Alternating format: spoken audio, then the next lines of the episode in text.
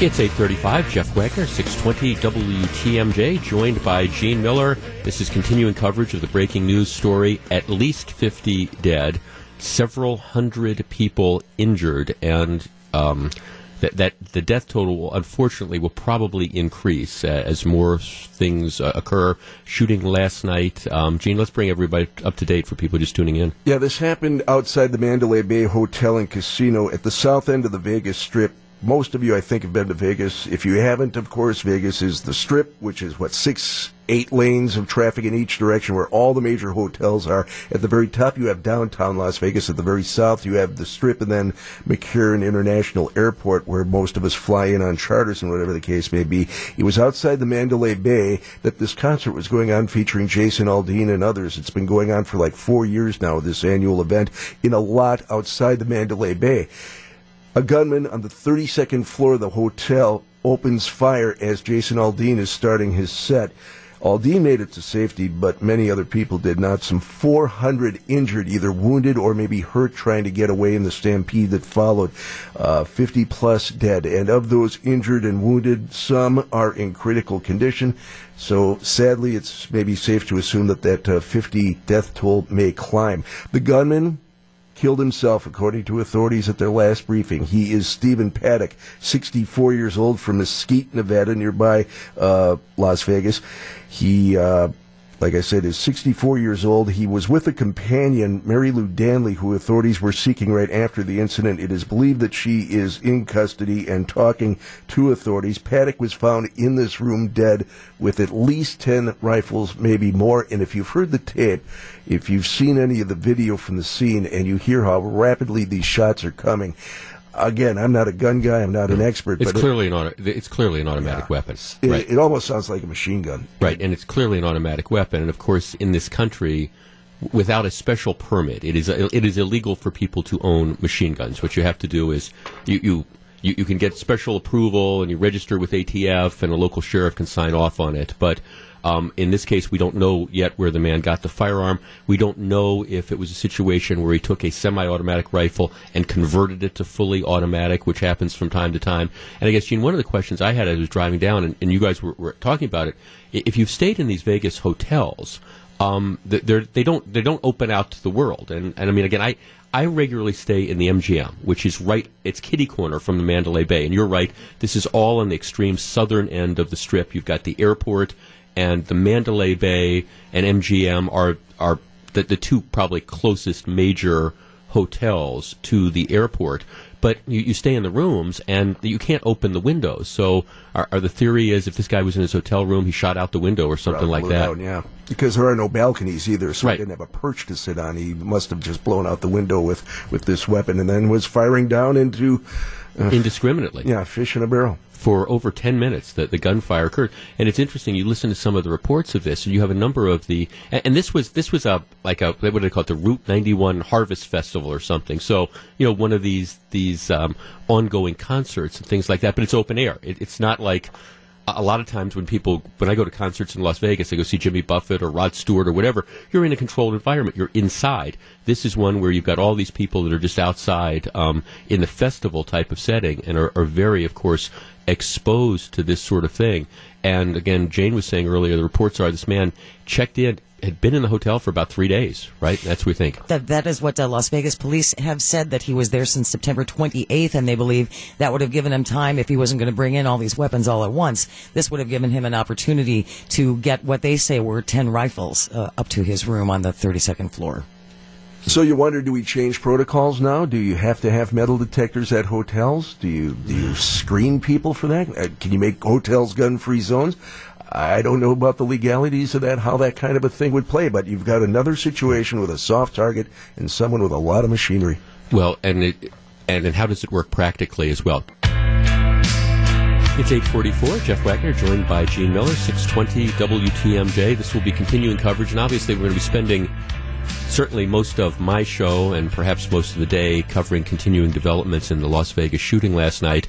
Um, uh, largest mass casualty situation in the United States in history. Unfortunately, this is the second time we've been able to say that in the last year. The Pulse nightclub uh, shooting, of course, being the, the, the the previous, I say, winner in quotation marks. President Trump is going to be addressing the nation at 9:30. We will carry that live. Gene, before the break, you were talking about how do you deal with things like this in the future? I mean, the, the, the man checked into the Mandalay Bay Hotel. He was there for three days. We assume he systematically brought weapons, whether it's in suitcases or duffel bags or whatever. Plus the ammunition. Right, up to up Hundreds to the room. rounds, yeah. Right. And of course, I mean, I, I was thinking, as somebody who regularly goes to Vegas, the, the hotel lobbies are always just like a, a crowded train station. I mean, you, you always have, you know, a, a check-in time or check-out time. There are always hundreds of people, you know, milling around. There's long lines to check in. There's long lines to check out.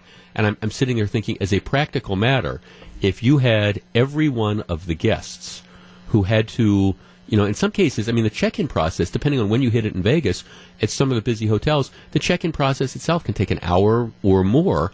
Um, and I'm trying to think, okay, what would this be if you suddenly had to put metal detectors up and have guards that were there going through every person's bag? I mean, it, it's just, it's not practical, unfortunately. Well, and we've had past incidents at soft targets as well, and there have been no changes. I think back to the movie theater massacres, Right. plural, where we all thought maybe, okay, you're going to have to go through a metal detector to go to a movie now. That really didn't change. It's the same procedure. It's just, you know, life will go on. This is the price we pay for living in a free society. But that rings kind of hollow when you think, okay, 50 people dead in Vegas, 49 in Orlando at a nightclub there's got to be something we can do to protect these soft targets, but what that is, nobody seems to know. But yet, the lone wolf or the terrorist, whatever the case may be, this is not a case of terror from what we're hearing, at least so far. They're still looking for the motive. But whatever the case, somebody with a lot of weaponry in a place with defenseless people in a huge crowd can inflict a, a massive amount of carnage before authorities can intervene and take them out. and completely unexpected as well. I mean, Mike, my, I, I mean, there, there's sometimes when you go to these I- events, maybe you go to a large political rally or something. At least in the back of your mind, there, there's always this thought that okay, well, maybe this could be some place where somebody would want to, you know, use the target. You, you go to one of these. These. This is a street festival in, in Las Vegas. I mean, that's the last place. I mean, I guess that's the last thing that those 22,000 people were thinking. Well, think every hour in Las Vegas downtown. On the other end of the strip, you have that huge light Fremont show on Street, Fremont right, yep. Street, and hundreds, if not thousands, of people, especially on Friday nights when they open it up to uh, all ages and everything, and all the bar. I mean, it, it's just a crazy big party.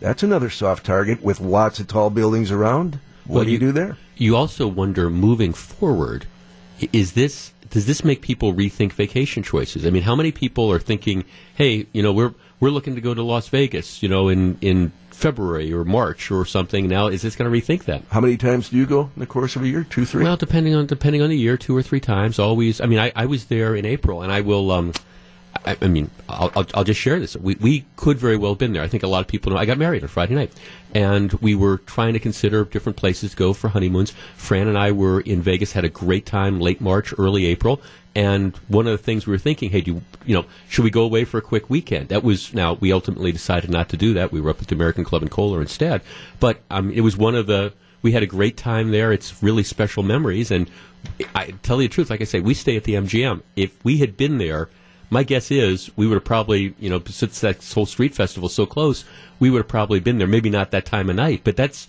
I think there's a lot of people thinking exactly that. That's what I think makes it so personal for so many people around here because you're a frequent goer. I go on occasion, but we all know someone. I've got a friend who goes six, seven, eight times a year. We've all been there. We can picture the landscape. We know Right. the lay of the land. It's very, very relatable. And um, sadly, I'm I'm not trying to be morose here, but I would be very, very. I'd be incredibly surprised if there aren't a few Wisconsin people that either were at this event or unfortunately may have been hurt or whatever the case may be because there are just so many of us there. I believe we're like the number one charter destination. Vegas uh, is a, the number one charter destination uh, for Vegas. Wisconsin sends more tourists, at least they did 10 years ago, than anybody else, I believe. Well, yeah, absolutely. And I mean, it's it is a wonderful. It's a again, it, you, you know, if you're into that sort of stuff, to see the shows or to gamble or, or whatever, or play golf, it's a wonderful vacation venue. It's 854. Jeff Wagner, Gene Miller. We're talking about the continuing tragedy in Las Vegas last evening. Gene, um, more details emerging about the, the suspect. And, and this is it's another one of these where many times, and I know you've covered these, where you have these shootings and you say in the aftermath, well, okay, we, we could have seen this this coming. This is, I mean, emerging details. The guy's name they're identifying him as Stephen Paddock, 64 years old, licensed pilot, hunting enthusiast, no criminal record, owned a $400,000 home in a retirement community um, in Mesquite that he bought in 2015. Um, no, so, no criminal record, at least not in, in Las Vegas that they've been able to tell. They think he worked at Lockheed Martin as an auditor. Um, Uh, I don't know where that would have been. No criminal record in Nevada, hunting, fishing licenses, a pilot's license. They think he might have been the, the manager at this apartment at this com- uh, at apartment complex, but does not fit the profile that we have become so accustomed to over these years and years of mass shootings. No social media presence. You know, no. At least that's what they're saying so far. No, no Facebook pages, no, no Twitter accounts, no, so many none of, of, those things. Yeah. So many of these lone wolves, literally, pardon the pun, called their shot on social media, would put out manifestos or threatening videos or something of that nature ahead of time. Uh, at least as of this far into the investigation, no indication that this was that this guy had these kinds of sick designs. Yeah, and it's just, which again is one of the things that just makes it so difficult. I mean, again, there's some early reports, and you, you we, we always talk about the fog of war. You know, you have to be real careful about some of these things that develop early. But some of, I mean, everybody's trying to get a story on these guys, and I'm, I'm looking at some of the quotation. Um, one news story I'm looking at is f- tracked down his brother and said he was just a guy. You know, that's what the, the, the family is is dumbfounded about this. They say he was just a guy. Something happened. He snapped. N- nobody knows what. This isn't. Again, it's not a. You were you were talking last night about the interview um, with the congressman who was shot. Scalise. Okay, well, okay, the, the guy who did that traveled from you know the Midwest to Washington, and I mean, okay, you you piece this back, and you could tell that the guy was a hardcore political activist who you know just got himself you know worked up into this criminal mode. This man, at least so far, there doesn't appear to be any indication as to what would have set him off in a situation like Yeah. this. Affluent, uh, borderline elderly at the age of 64. Be careful now. I'm right up against it myself. But yeah, it, when you look down the litany of, of mass shooters in the past, yeah, this guy does not fit your typical profile at all. Um, just incredibly frustrating. I tell you what we're going to do is, and Gene, I appreciate you sticking around. Um, Thank you. Um, what we're going to do is the president is supposed to speak at 9:30. Obviously, we'll carry that live.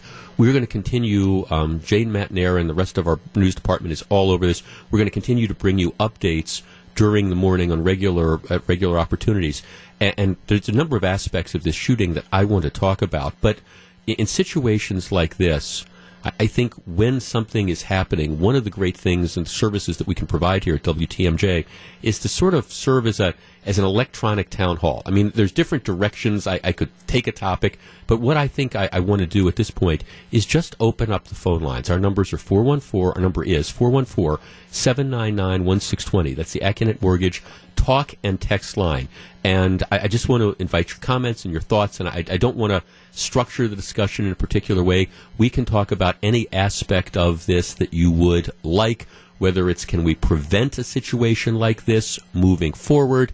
Is there something that was foreseeable? Does this mean we have to? Is this a call for more gun control? What, whatever aspect, and in particular, um, if you are, like I suspect you may be, familiar with this area, if you have friends who are in Las Vegas now, family who's in Las Vegas now, have you talked to them? Because again, there there were twenty some thousand people, more than twenty thousand people at this concert, and my guess is a lot of people who were in Vegas last night, because this was this large street concert, probably were migrating down into that, that general area. Now, of course, the other aspect is that the strip is pretty much locked down right at the moment. So you have people who weren't in their hotel rooms who now aren't able to get into their hotel rooms. But in any event, I, I don't want to limit the conversation at this point in time. So we're going to open up the phone lines 414 799 1620. It's the Accunet Mortgage talk and text line. And I, I'd like to take your comments about any aspect of this developing story. Your call. Um, we will be back to do that in just a couple moments. It's 8.59. This is Jeff Wagner, 620 WTMJ. It's 9.06. This is Jeff Wagner, 620 WTMJ. Obviously, continuing coverage of the mass shooting in Las Vegas. President Trump scheduled to address the nation in about a half hour or so. We will bring that to you live as well as continuous updates. Right now, though, I want to open up the phone lines 414 799 1620. That is the Accunet Mortgage talk and text line. This is, at times like this, we, we use this forum, sort of an electronic town hall, your chance to offer your thoughts as to what's going on. I, I think this hits home for a lot of people, again, because many, many people travel to Las Vegas. You're familiar with the area. Perhaps you have friends or family members who are either living in Las Vegas or are visiting Las Vegas now. Um, this raises a number of these continuing questions that we have as to, in a free society, mean, how, how do you balance th- this this out? I mean, apparently you have 64 year old man, and these are the reports. Um, no criminal history at all, living in a $400,000 home in a retirement community about an hour and a half outside of of Las Vegas. No criminal history, no social media presence at all, no apparent political agenda, nothing like that, who three days ago checks into the Mandalay Bay Hotel, somehow brings in an arsenal of weapons. On our text line, somebody does raise an interesting point. Um, Harry in Waukesha says, I'm surprised that housekeeping didn't see anything in the shooter's room, which is, of course, a, a very, I mean, a very fair question. We don't know. Had the guy been there for three days and then just brought all these this firepower up um, at once? Did he have the do not disturb sign on? I mean, I think these are, again, fair questions, and more details will emerge. But I want to use at least the first segment of the program as an electronic town hall, your opportunity to just uh, again, weigh in on any aspect of this story that you want. 414 799 1620. Let's start with Tom in the Wisconsin Dells. Tom, good morning. Hey, good morning, Jeff. What a horrible situation, huh? Yeah, we run a venue here in Wisconsin Dells that seats about 2,000 people. And, you know, it's interesting. We just had a band that's used, it's a larger band that's used to touring and doing a lot of uh, larger uh, venues than what we have, and so they're asking for, you know, are you are you checking everybody? Are you putting them through the whole security thing? And I, we're here in Wisconsin Dells, you know, we're in the middle of nowhere, and, and but now you look at this and you think, okay, we, we need to step everything up that we have, and, and it's it's sad, but but it is just the environment we live in. Well, see, and, and I think what's so so scary about this, Tom, is at, at a at a venue, at, at a facility, indoor or, or outdoor, at, at, least there's some degree of control. I mean, I, am thinking about, for example, Alpine Valley. You know, sure. you have you know you have you know entrance points and exit points, and you have guards, and you have security detectors, metal detectors, and things like that that people have to pass through. This was right. pretty much a street festival, but again, you had somebody from outside the venue who was able to get up high and was able to, again, in this case, shoot down. And from your perspective, it's got to be scary as heck. How do you guarantee people's safety? Right. And we're also in the process of doing more outdoor events in Wisconsin Dells, and so this brings it to a whole new level on how you how you approach something like this. Do you think this is the and again you know, you, you want to talk about these situations as being isolated, but at the same time, it, it, seems like we, we had the Pulse nightclub shooting, you know, not, not that long ago. You, you seems like there's more and more things like this. Are you concerned that this is going to cause more people to perhaps rethink whether they're going to go to large events like this because of, of a fear of being out in the public? Yeah, that, that, that is yet to be seen. Yeah, so, no. yeah. But uh, thanks for all you no. do, Jeff. I really appreciate uh, it. Th- thanks for the call, Tom. And I'm sure this is. I mean, this is this is it's it's an absolute nightmare scenario on on so many different levels. 414-799-1620. That's the Accunet Mortgage talk and text line. Let's talk to um, Dave in Oak Creek. Dave, you're on 620 WTMJ. Good morning. Uh, very good morning. Um, just a little personal note. Uh, my kids got married on Saturday, and they left yesterday oh. late afternoon for Vegas. Oh my gosh! yeah, and uh, they had uh, put something on Facebook like late, late last night, early this morning, and you know I didn't have a chance, or I'm not I'm not on Facebook that much, right? And so I'm hearing this news, and I'm freaking out. Yeah. And um, finally, I just as literally as we were uh, wait, I was waiting on hold. I did get a call from them oh. letting letting me know that they're okay. Wow. Where were uh, um, where were they supposed to stay? Do you know? I don't. Okay. Um, I don't know. It's like one of those things where all I want to hear is your voice, and I Right. want to hear you're okay. Right. Everything else is irrelevant. Right. Well, you, you, and you got to imagine. I mean, you got to imagine, Dave, that there are tens of thousands of, of people who are exact, maybe hundreds of thousands of people who are in exactly that situation you're in this morning. All you know is your kids, your your brother, whatever, is in Vegas, you know, Exactly. for a celebration. Wow. No, it's and uh, know, just uh, you know, and they were in their Lyft ride, and they were diverted Right. around that because they they said something. They realized something was going on. They didn't know what it was. Right. But so they drove right past, or would have driven right through that area where that was occurring. Right. To get to their uh, hotel. Yeah. But just as a, a note, you know, I, I understand. Um, you know, there's a lot of people that, like myself, that aren't really tuned into social media, and so if you got family out there, and just let them know that give somebody a call. You Yeah. know. No, no, a, a, ab- no, absolutely. No, no, thanks. We were. I, I, I will tell you, we were. I, I mean, I, said this earlier. I got married on Friday, and um, Las Vegas is one of my very favorite places. We, I, I considered we were going to go on a formal honeymoon, like in, in February, but in one of the places we we were. uh, My, my wife and I were in Las Vegas late March, early April. We had a wonderful time. And actually, one of the things we, we thought about is, hey, maybe go out, let's just go out there for a couple days or whatever. And, and ultimately just decided, you know, no, we're, we're going to stay closer to home. And, but we could have easily, we, we could have easily been there. And that's a situation I know that a, a lot of people are, are in. And I'm, I'm sure there are a lot of people in your situation, Dave, who just are, are waiting to hear, you know, where, where were you? You know, what, what's going on? Are, are you okay? So I think you're, you're absolutely right. 414 799 1620. That's the Accunet Mortgage talk and text line. Let's talk to Jackie in Kenosha. Jackie, good morning. You're at 620 WTMJ. Good morning. I just wanted to really a, a comment that I went to con- last April. I went to Louisville, uh, Thunder over Louisville, which is the kickoff ceremony, the fireworks for the Kentucky Derby. Okay. And I stayed on the Indiana side of the river, actually. And I was with someone who had been there for many years. We went there. All of the high-rise hotels, even on the Indiana side, Homeland Security had them buckled down. You couldn't go in there if you weren't a guest.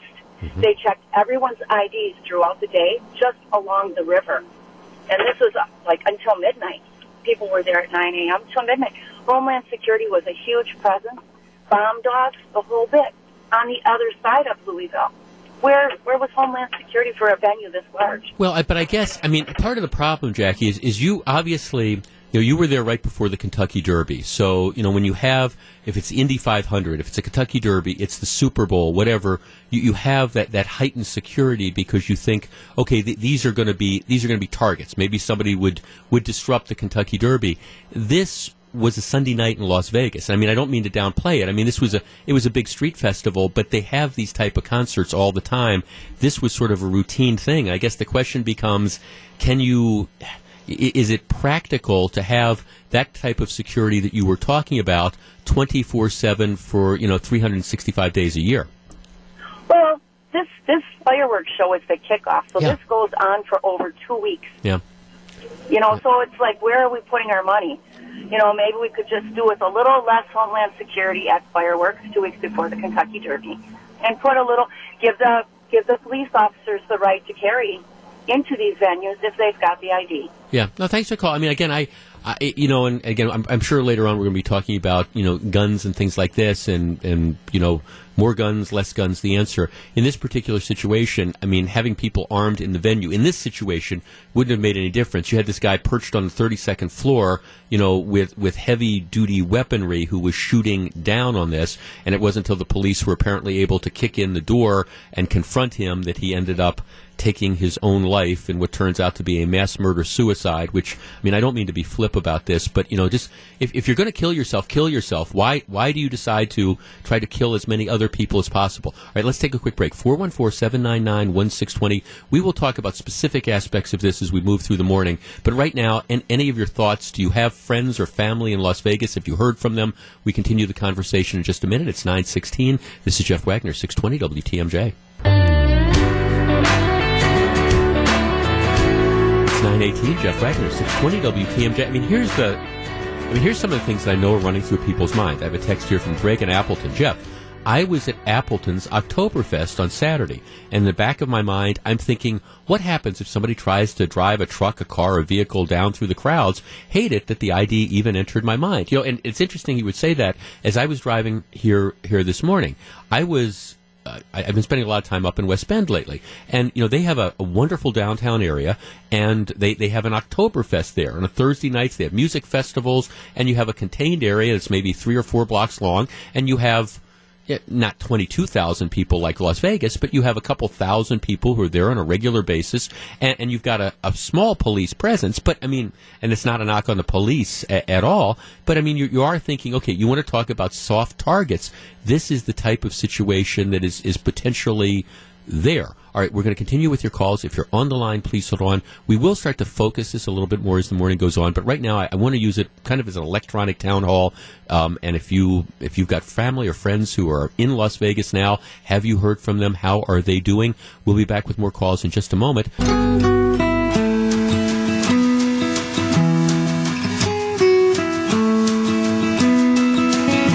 It's 923, Jeff Wagner, 620 WTMJ, obviously continuing coverage of the horrible story out of Las Vegas that, uh, unfortunately, it, does not appear to be now an isolated instance. You're having more and more of these stories. And again, the reports are, in this particular situation, the, the shooter, identified as a 64 year old man. They, have now, his brother is doing interviews. His brother says, no criminal record, so you can look as long as you want. It, it's not like there is a history of this.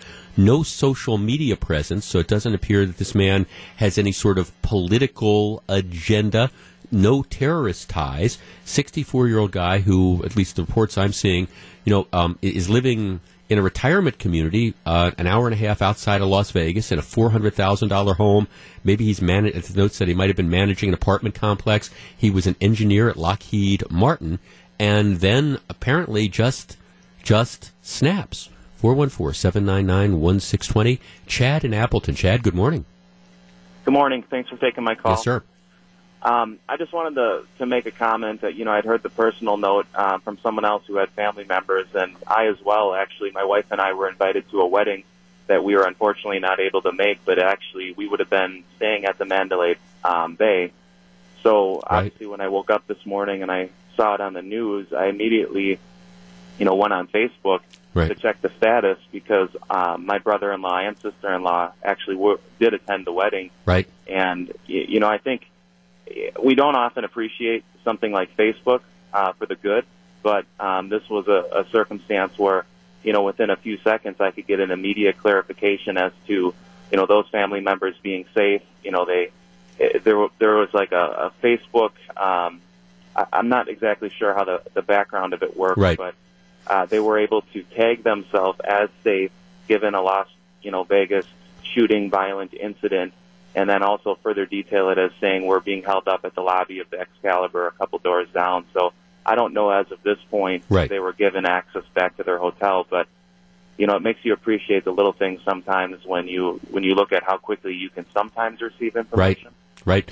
Well, no, and, I, and my, my guess is that they're probably not going to. My guess is they're probably not back in the hotel, and they're probably not going to be for quite a while. Because my understanding is this entire area is still locked down, you know, as a crime scene investigation. Um, although they, they, have the active shooter, but um, yeah, I mean, can you just imagine? And again, the the I mean, the big picture, of course, is the loss of life and, and the people who were wounded but you, I'm sure you've got thousands and thousands of people who are in situations like you know the folks you know that were were out and about at that time, even if they weren't at that show, and they're not able to get back because the whole place is locked down. Yeah, exactly, and I, and I think it really kind of puts it in perspective too when you know you hear something like this, and and a lot of times we hear it, but it doesn't necessarily touch us. But just to think that you know, had I been there with my wife, right. you know, maybe the plans would have changed, and maybe we would have been walking back from you know, being out. I mean, anybody under any circumstance could have been at that point at that time, and unfortunately, a lot of people were. Yeah, no, thanks for calling. That's and of course that's. I, I, I'm trying to get a handle on exactly where the, the setting was. Now, this was outside of Mandalay Bay, but I mean, the, the man was essentially acting as a sniper. And I, and I will tell you, what is extremely chilling is the fact that you, you hear you know some of these you, you hear the, clearly the sound of automatic weapons. So again, whether he had a machine gun and average people are not legally entitled to own machine guns. Whenever I say that, I get emails with people disagreeing me. But you you, you cannot go just into a gun store and buy a machine gun. You need to have a special permit for it. There needs to be approval, typically by the local police force. So th- these are these are regulated types of, of things. Now, it is of course possible for people who know what they're doing to take a semi-automatic rifle and convert it to fully automatic. But I, I, you know, so far what's interesting is you're not getting any background about this being guy, an ex-military guy or something like that. That's going to be one of the questions: is where did he get these weapons, and of course, then how did he get all of them? I mean, the reports are that he had perhaps as many as ten of these weapons up in in the room.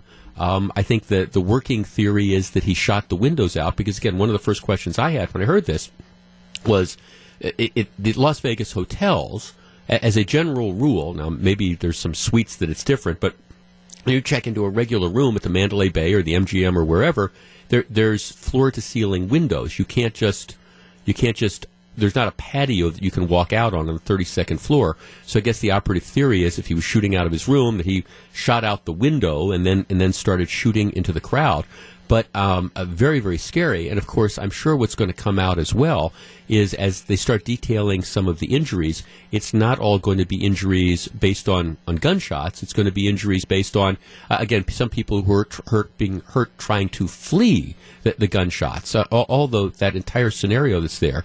And as we go back and again try to recreate this, you have a guy with no history at all of this.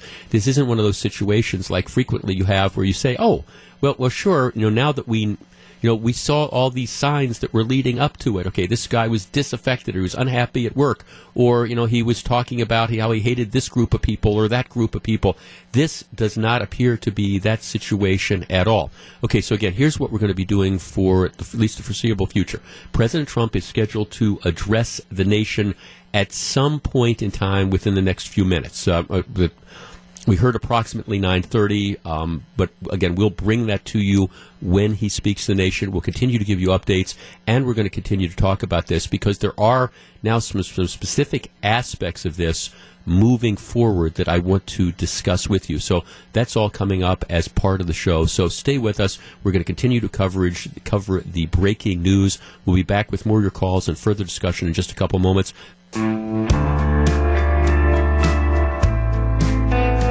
It's 9:35. Jeff Wagner, 620 WTMJ. And again, we're, we're, waiting the remarks from the president. We'll bring them to you live. Um, sun is coming up over Las Vegas Boulevard, and um, people are just still trying to piece together everything that happened last night. That the news cameras are now showing two two windows in the 32nd floor of the Mandalay Bay Hotel, you know, blown out. Um, the the windows aren't right next to each other. I'm still waiting for an analysis as to you know why there are these two windows. Obviously, one would have been the, the shooting, the, the room where the, the shooter was. I, I, don't know if this is one large room. I don't think that would be the case, but you know we'll have more of those details. But it appears the man checked into the hotel three days ago. Somehow brought a whole series, uh, uh an arsenal up and up to the room. Now we don't know if he did it all at once. We don't know if he did it systematically, you know, one one piece at a time. I mean, I think a legitimate question is if if these firearms were in the room, um, did, they not have maid service? How, how did this end up happening? Um, a series of uh, texts here. James from Glendale texts, I'm getting married in Vegas on the 20th. Scary stuff, but we go there every year. And I think that's, I mean, generally the attitude that people are going to have. But at the same time, uh, there's lots of different spots where folks can vacation. You, you wonder, is something like this going to impact travel choices? Justin writes, just found out that a family member who was at the concert and out of touch until now left early, fortunately just before the shooting started, to drive to Phoenix. He was sleeping until now in the Phoenix area and just awoke to a barrage of texts and voicemails. Um, yeah, let's see. Uh, another text. My husband is in Las Vegas flying home today. Huh. Took me two hours this morning to connect with him by cell phone. What was unnerving was the cell phone message stated the number I was calling was not a valid number. He's already at the airport and okay, but he said that the hotel was already inspecting luggage this morning for the new arrivals. Now that's again going to be one of the aspects of, of the story that I'm going to talk about in just a couple minutes. You know, what what do we do moving forward is is something like this, and, and and this isn't a terrorist attack. I mean, not in the not in the sense that we typically use the word terrorist attack. Now, it is a mass shooting, but I mean the, the motivations. This is, doesn't appear to be motivated by a political cause or you know a, a hate crime or something like that. And I'm not sure we're ever going to exactly figure out what was the motivation here. But this is one of those situations I was talking about with Gene a while ago. If you've ever been to Las Vegas and been in the lobby of one of the big hotels, you, you know how crowded these things get. You know, if right around checkout time or checkout time, you know, 11 o'clock in the morning, and again, I stay at the MGM a lot, it, it, it is not uncommon to have lines I don't know, where there's a couple hundred people in, in line. And the question would become, all right, if if we had to make people go through metal detectors with all their luggage, what would that do? I mean, you're, you you'd be talking about okay, you've got a couple hundred people now they're they're going through that, or do you put in a situation where nobody can take bags to their rooms? You, you treat it like the the airlines with checked baggage. What you have to do is when you check into the hotel, you give your bags to the, the person who's checking you in, and then they run it through some scanner, and then somebody delivers it. I mean, and, and of course, the frustrating problem with that is all right, is that an overreaction to a horrible situation like this?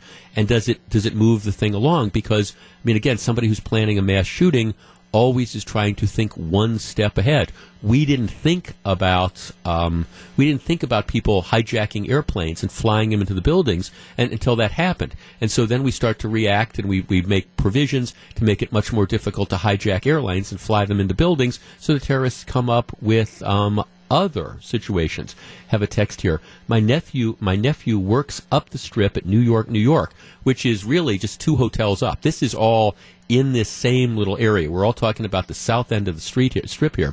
My nephew works in the strip at New York, New York. He and his fellow workers on the strip are immensely distraught. That's from David in Milwaukee. I, I I, I'm sure that's exactly the case. Okay, let's take a very quick break. Again, we're waiting um, remarks from the President of the United States, President Trump. We will carry those as soon as he begins uh, speaking. It's 940. This is Jeff Wagner, 620 WTMJ.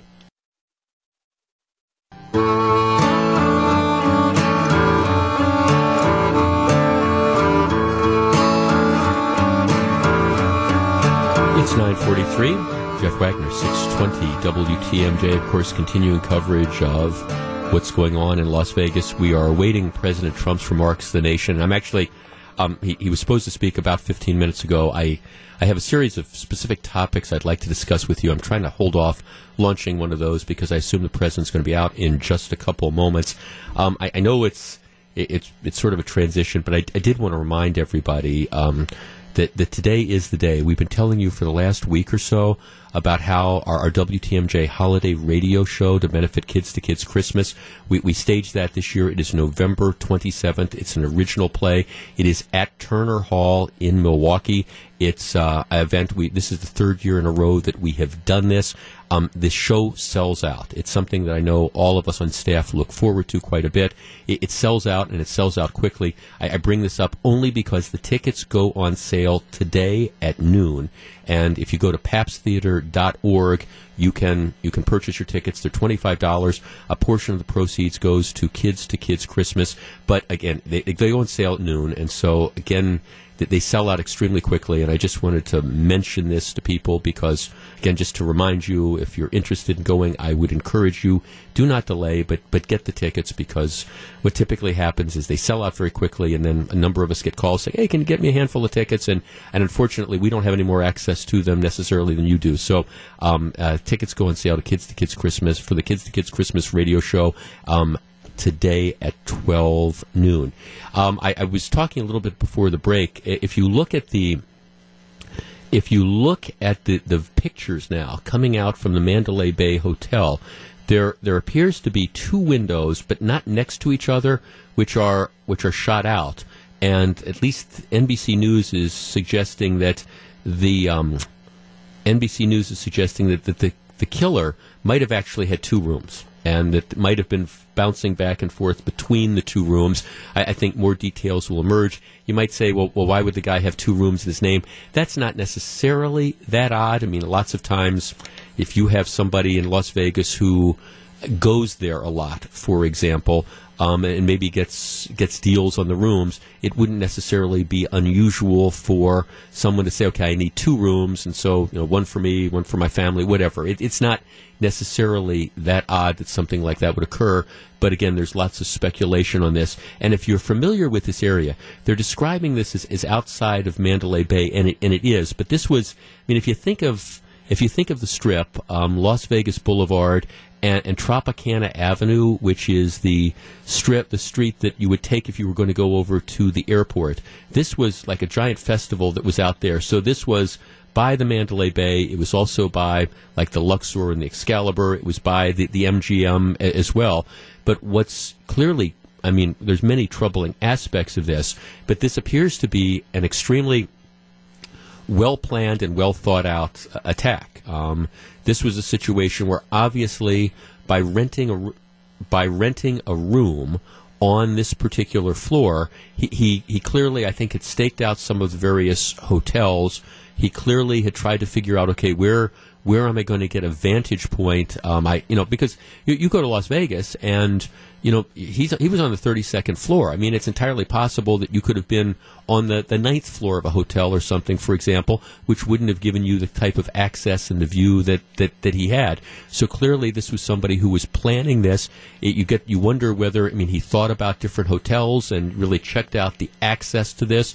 He was there for three days, which again is extremely troubling. Um, uh, Uh, one of the many aspects of this that is extremely troubling. Now we're just being told that the president's going to be speaking in less than two minutes, so we'll bring him to you when we comment. Jane, I tell you, Jane Matenaer, who's been covering this all morning for Wisconsin's Morning News from our Breaking News Center, it's just this is about as bad as it gets. Well, and I, when you when you start looking at the numbers and realize that this is the second time in what 16 months, right, that we've had now the worst mass shooting in this country, right. And if, if even if you look back beyond the 16 months, going back to Aurora, Colorado, I know Gene mentioned that earlier this morning. Of course, the Sandy Hook massacre uh, with all of those young children. Uh, it's uh, it's a it's right.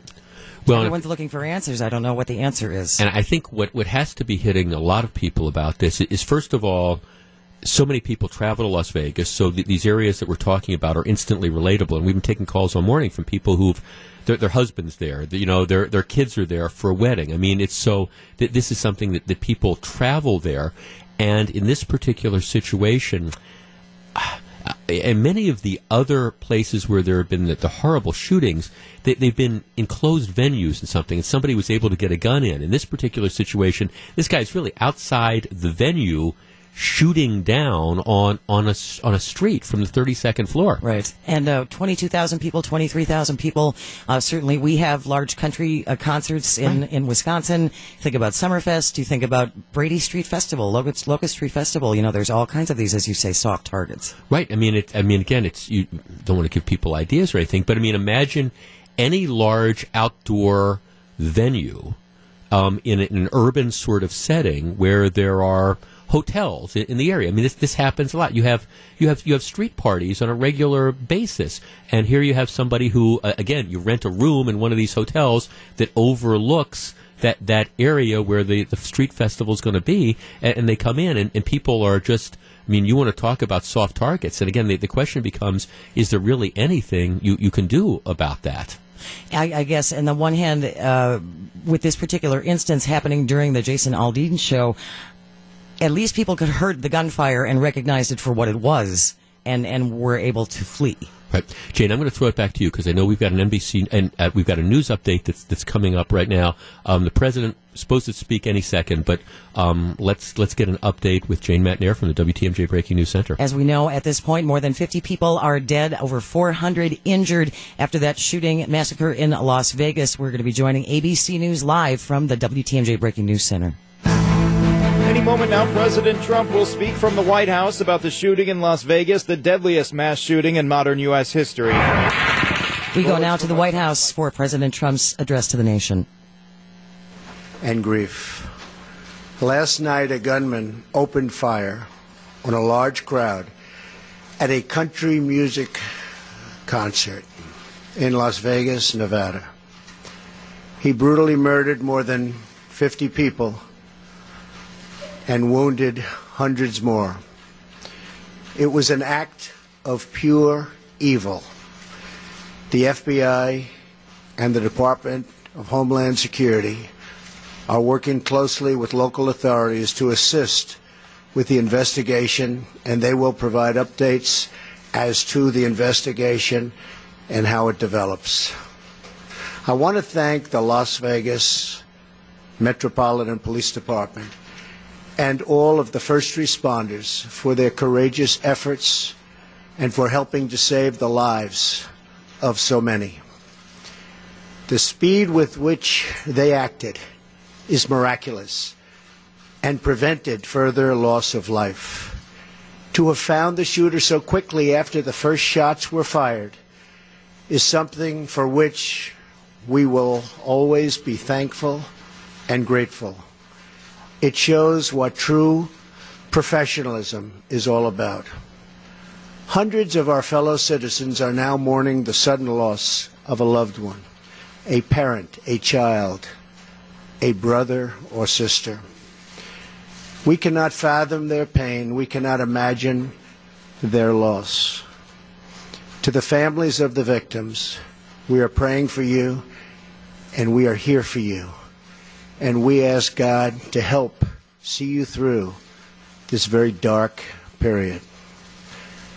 Scripture teaches us the Lord is close to the brokenhearted and saves those who are crushed in spirit. We seek comfort in those words, for we know that God lives in the hearts of those who grieve. To the wounded who are now recovering in hospitals, we are praying for your full and speedy recovery and pledge to you our support from this day forward. In memory of the fallen, I have directed that our great flag be flown at half staff. I will be visiting Las Vegas on Wednesday to meet with law enforcement, first responders, and the families of the victims. In moments of tragedy and horror, America comes together as one, and it always has. We call upon the bonds that unite us our faith, our family, and our shared values. We call upon the bonds of citizenship, the ties of community, and the comfort of our common humanity. Our unity cannot be shattered by evil. Our bonds cannot be broken by violence. And though we feel such great anger at the senseless murder of our fellow citizens, it is our love that defines us today and always will forever. In times such as these, I know we are searching for some kind of meaning in the chaos, some kind of light in the darkness. The answers do not come easy.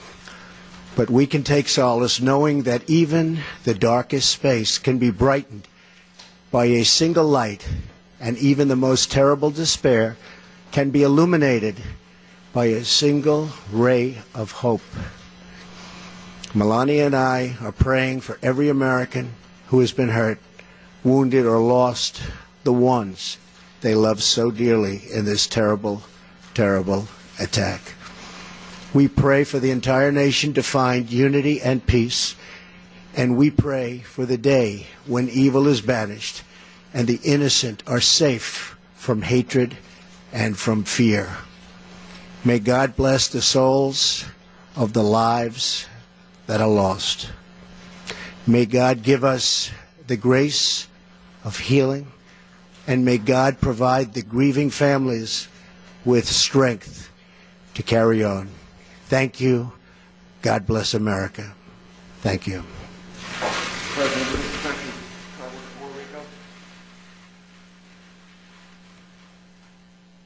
Um, the president apparently not taking questions on that. That was President Trump offering his thoughts. He said he's going to be in Las Vegas on Wednesday to meet with law enforcement and with family members of the victims. We're going to continue our continuing coverage of this. And moving into the next hour, there's now moving forward, there's some specific aspects of this that I want to discuss with you, including the fact that um, Some people are already politicizing this event. We will discuss that and um, how much more security are you willing to accept in a free society in order to try to prevent something like this? And is something like this even preventable? That is all coming up. It's 956. This is Jeff Wagner, 620 WTMJ.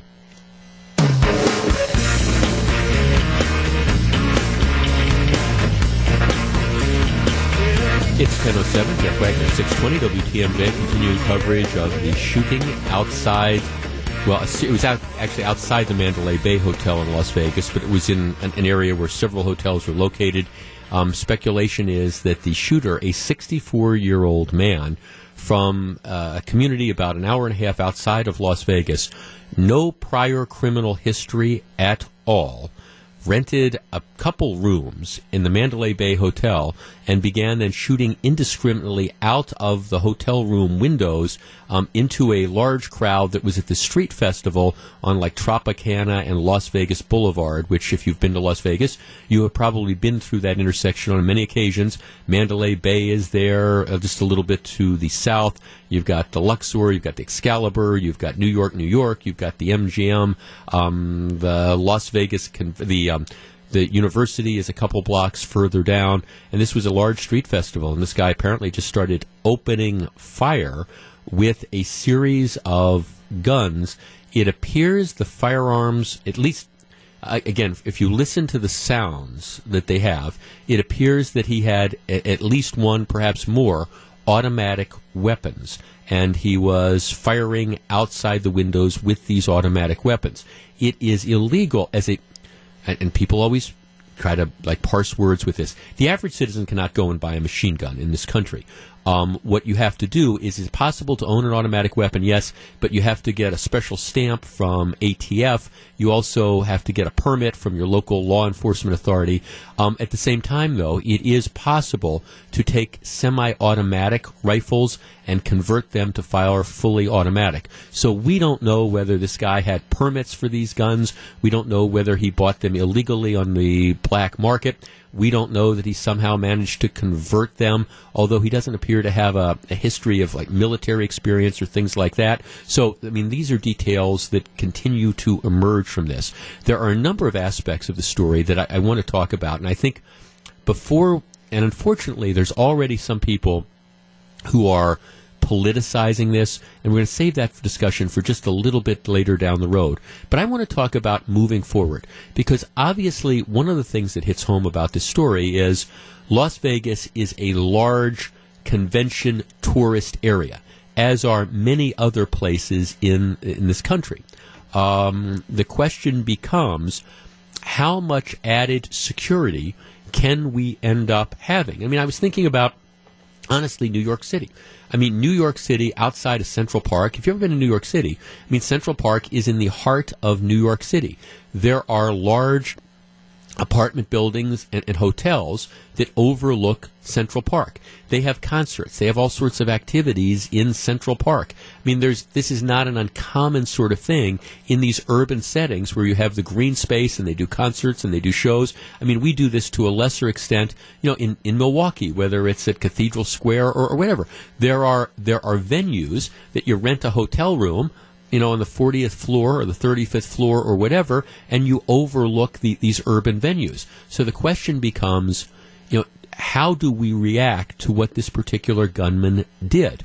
Now, one of the suggestions and one of the things that people are going to talk about is added security when you check into hotels. When you check into a hotel, you do not go through a, a metal detector you carry your bag in with you. In many cases, what people do is, um, I, I, don't know, maybe if you if you drive to a hotel in, in, Vegas, you know, you maybe you know you don't even come into the hotel with your bags. You leave your bags in the car. You go in, you check, you get your room key, and then you know you go back to your car. You get your bags out of your car. You go up to your hotel room. So there, there's not a metal detector that you take your bags through. As I was saying earlier, if you if you've ever been in a Vegas hotel, just for example, right around check-in or check-out time, it's not uncommon to have hundreds and hundreds of people in that, that hotel lobby area. Sometimes it takes over an hour to check in. People get really frustrated. You know, what would the process be if in addition to having to uh, again, wait in line to check in, you had to go through metal detectors with your bags because I guarantee you, you know, you're going to have a lot of, there's going to be a lot of metal that are going to be setting off metal detectors. So obviously you would have to have some sort of scanning system like they have at the airport looking for things. All right, 414-799-1620. That is the Accunet Mortgage talk and text line. Here's where I want to start the conversation for this first segment. Do we need enhanced security at at hotels. Is that the lesson of this? Do we need to go to a system, I don't know, like like at an airport where you um, if you, you have to check your luggage. You know, you have to give your luggage to the, the person who is, again, checking you in at the counter. And then what happens, or, you know, you self check in, and then what happens is, you know, all the baggage is screened. Do we need to restrict the ability of people just to take bags up to hotel rooms? 414-799-1620. That is the Accunet Mortgage talk and text line. I, I'm willing to be talked out of it. I just don't see that as being practical. And I recognize that, you know, maybe this is a situation where everybody's going to say, well, you need to do something more. I just don't see that as, as a practical reality. You know, expecting every hotel to have security like you have at the TSA at the airport. And I'm even then, I'm not sure that you wouldn't be able to get around it somehow. 414-799-1620. Do we need more security in hotels, in urban venues, in resort areas to prevent something like this? It's 1013. We're back to discuss in just a moment. If you're on the line, please hold on. This is Jeff Wagner.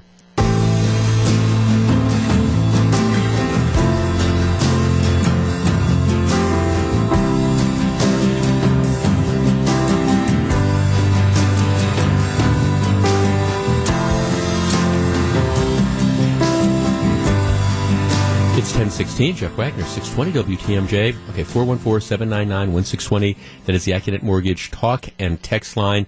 Obviously, one of the things that is emerging in the aftermath of this is a, a call for additional security in hotels.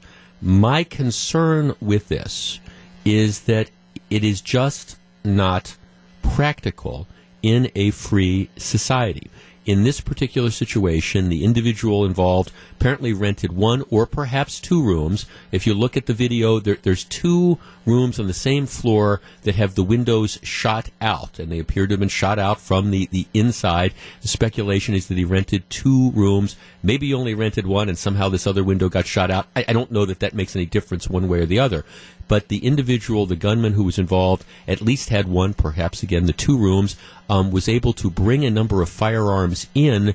We don't know yet whether he was there for three days, so we don't know whether he brought in one gun at a time in duffel bags or golf bags or, or whatever, or whether he brought them in all at once. There, there's questions, I think, that are fair questions about, well, if these firearms were in the room, were they not noticed by the maids? My guess is if that was the scenario, you, you can ask to not have room service. I mean, that happens all the time in Vegas. People just simply say, we, you know, we don't want the maid service in there, so maybe there wasn't a maid that went in. That is not necessarily something that would be unusual that would set off, you know, red flags. I think that type of thing happens all the time.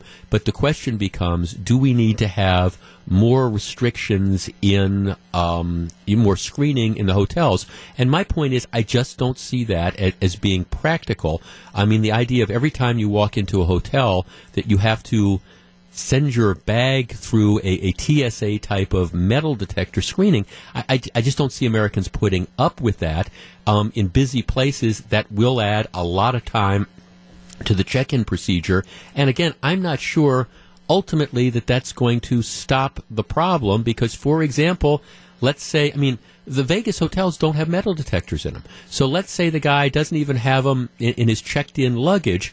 let's say that the guy, I don't know, he checks into the room and then again he has the guns in his car and he puts the gun in a golf bag and he, he walks in through the door. I mean, unless we're going to have people screened with a metal detector every time they go in and out of casinos, and I, and I just I do not see that as practical. And I understand that that's that that's a frustrating aspect, but I just don't see this happening. Let's see um, on our text line.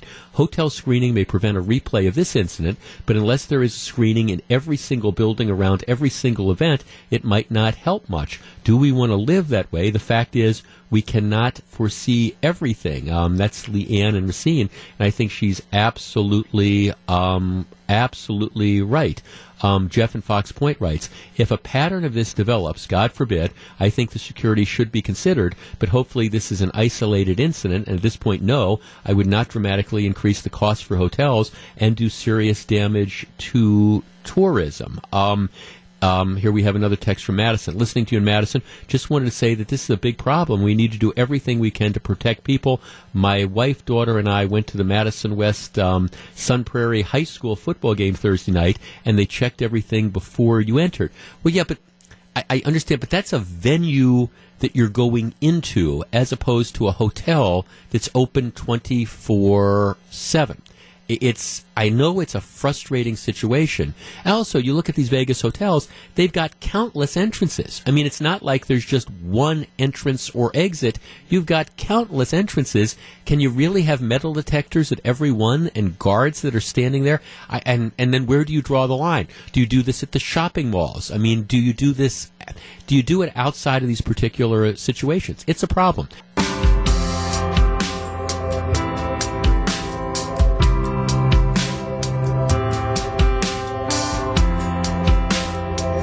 It's 1023, Jeff Wagner, 620 WTMJ. There are a lot of unanswered questions that we'll, we'll probably get a handle on about the shooting as time goes on. This is one of those situations, and I've said this before this morning. A lot of times when you have these mass shooting situations, you, you look back and you say, how did we miss these signs?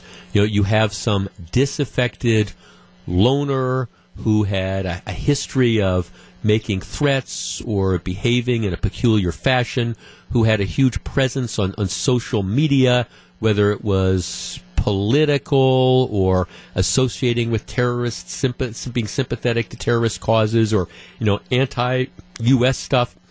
You, you have a history uh, of that, and you say, well, Okay, th- this is a guy. I mean, just look at um, you, you, had the situation of the guy from the Midwest who traveled to Washington and, and, and, shot the various Republicans who were out playing soft or practicing baseball. All right, you look back and you see that if you review the history of this, it's at least you understand how that crazy man got from where he was to where he was. In this particular situation, again, there, there doesn't appear to be indicators. 64 year old guy no criminal history, at least that's being reported thus far, no history on social media, who just one day decides to, to do this type of stuff. No criminal record in uh, in Nevada, and I, I, guess we'll we'll be able to determine later on, you know, whether he had another criminal record. But I don't I don't get the sense that that's that's the case. So um, he would be legally allowed to purchase firearms.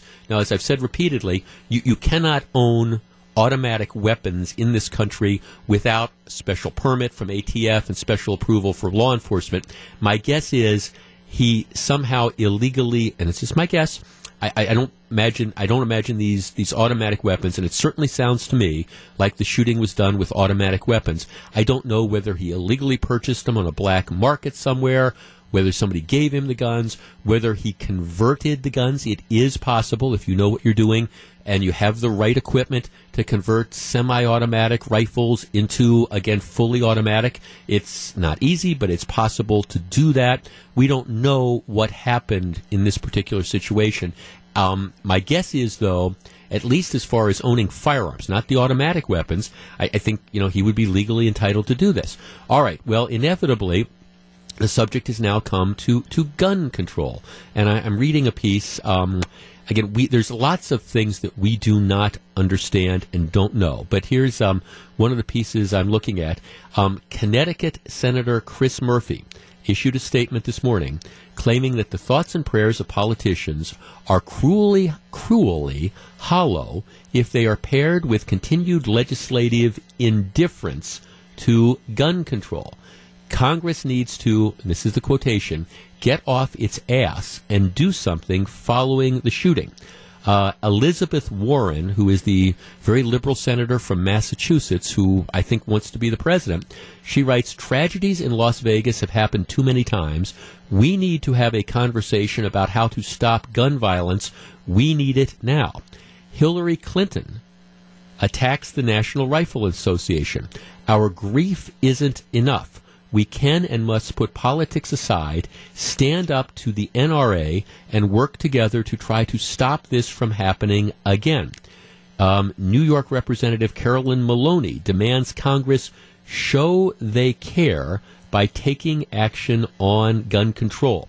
Senator uh, Richard Blumenthal from Connecticut writes, it's been barely a year since what was previously the largest mass shooting in American history, the deadly attack at Pulse nightclub. In the interim, thousands more have been lost, thousands more have been lost to the daily ruthless toll of gun violence. Still, Congress refuses to act. I am more than frustrated. I am furious. Okay, 414-799-1620. That is the Accunet Mortgage talk and text line. All right, is this shooting another example of the need to have gun control. Um, is this going to be, would laws have prevented this? Do we know enough about this scenario at this point in time to say, well, we need to have, have limits? In this particular case, that the guy had an arsenal. I mean, there, there's no question about it. They found, you know, 10 10 weapons in the room with him. I don't know if all of them were converted to automatic. We don't know that type of stuff yet, but there are various regulations. Is this a situation where we need gun control? Is it a justification for more gun control legislation? And I, I guess what would that legislation be?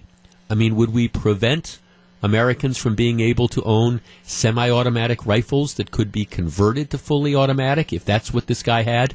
Do we know enough about this particular situation to say, okay, this is a situation where more gun control laws would have made a difference, especially in a case like this, where at least based on what we know thus far, it doesn't appear that the man had a criminal record which would have legally prevented him from purchasing firearms the, the issue of the firearms being automatic is, of course, is a different situation. All right, 414-799-1620. That is the Accunet Mortgage talk and text line. Already you have a number of prominent Democrats saying, okay, this is why Congress needs to act and, and act on gun control. Part of my question is, okay, what, what do you mean when you say gun control? We're going to start the discussion right there. If you're on the line, please hold on. Is this a call for gun control? Is there something we could have done legally to have prevented a situation like this? Is it too soon to politicize this based on what we know now? I will tell you my conclusion and we'll discuss in just a moment. It's 1035, Jeff Wagner, 620 WTMJ. All right, the investigation is continuing, and, and, there are very fair questions. How did this guy get the guns up to the room? How did he get automatic weapons, which, again, are, are illegal for people to own unless you have special special permission to have done that? You know, what was the motivation? Are we ever going to be able to figure that out? But already there's at least a half dozen people, including Elizabeth Warren, senator from Massachusetts, who wants to be president, Hillary Clinton, who desperately wanted to be president, all attacking the NRA and saying this is a call for gun control. Really? I, mean, uh, really? I guess. I mean, maybe you know, maybe there's going to be something that comes out of this, but right now, do we really know that? And what sort of gun control are we going to be talking about? What do we mean? What could have arguably been done to prevent this shooting based on what we know now? Let's start with Don and Manitowoc. Don, good morning. Good morning. How are you? Oh, well, it's very, very scary and very, very tragic day. No question about it in America. Oh, def- definitely. Uh, my comment on this is now in the last two weeks, we've had everybody all up in arms over the protests at, the football games right? Curtailing curtailing people's First Amendment rights, in my opinion. And I don't agree with the protests, but you know they are what they are. Uh, now you've got people calling for gun control. uh, whether it's eliminating it altogether or, you know, people can't buy guns, period, or what have you. And no, in my opinion, wasn't the Second Amendment put in to guarantee the First Amendment? In some respects, yeah, to an extent, right? Yeah. Yeah. And I mean, instead of new laws, enforce the laws we have on the books. Well, Like that's you said, er, yeah. Like you said earlier, that it's already illegal for the most part to own a fully automatic weapon. Right. Well, how is it making it illegal twice going to make it any better? Well, right. That that's the. I mean, th- thanks for calling. See, that's right. Th- that's the question I have. I, I okay. The New York Times editorial board is already out with an editorial calling for added gun control measures based on this shooting, and, and they list things. Okay, so here's what they say: impose universal background checks for anyone buying a gun. Okay, well, fr- from what we know thus far, there's nothing. Uh, a background check wouldn't have turned up anything in this shooter's history. Apparently, there's no criminal record as far as we can find. He was legally allowed to own firearms. Again, we'll put the automatic question aside. I, I think it's going to turn out to be illegal to have those. But all right, background check that doesn't solve this. Two, impose a minimum age limit of 21 on gun purchases. Okay, well, he was 64 years old. Three, enforce a ban on possession of guns by anyone subject to a domestic violence protection order. Okay, I don't think that there was anything like that applying to this man. Four, limit gun purchases by any one person to no more than, say, two a month and tighten rules on straw purchases or buy for criminals. Well, I have no problems going after straw purchasers. Um, this guy had an arsenal of 10, but I would say that, you know, I mean, there are people who collect firearms. If you have somebody who's inclined to do something like this, limiting, you know, purchases to no more than two a month, I don't know how long this guy had been assembling the, the, these guns, assembling, you know, th- this arsenal that he had and used in this fashion. I don't know that that would have stopped. And, and by the way, Again, I, I, don't think it's going to turn out that he was legally allowed to have the automatic, you know, firearms in the beginning. Adopt five. Adopt micro stamping of cartridges so that they can be traced to the gun fired them, useful for solving gun crimes. Okay, that had nothing again to do, you know, with with this. Um, requires safe safe gun storage. I mean, it goes on and on and on. And you have these people who are calling for for gun control based on this issue. Well, all right all right, if you want to have the discussion about gun control, all right, that that's fine. But to use this situation as the justification for it, where at least based on what we know thus far, other than the fact that I think it was illegal for him to have the fully automatic weapons, all these different things, they're not gonna they're not gonna make one iota of of difference. Um, let's talk to um, let's see. Um, would you move the cursor, please? Let's go to Tony in Milwaukee. Tony, you're on 620 WTMJ. Good morning. Good morning, Tony.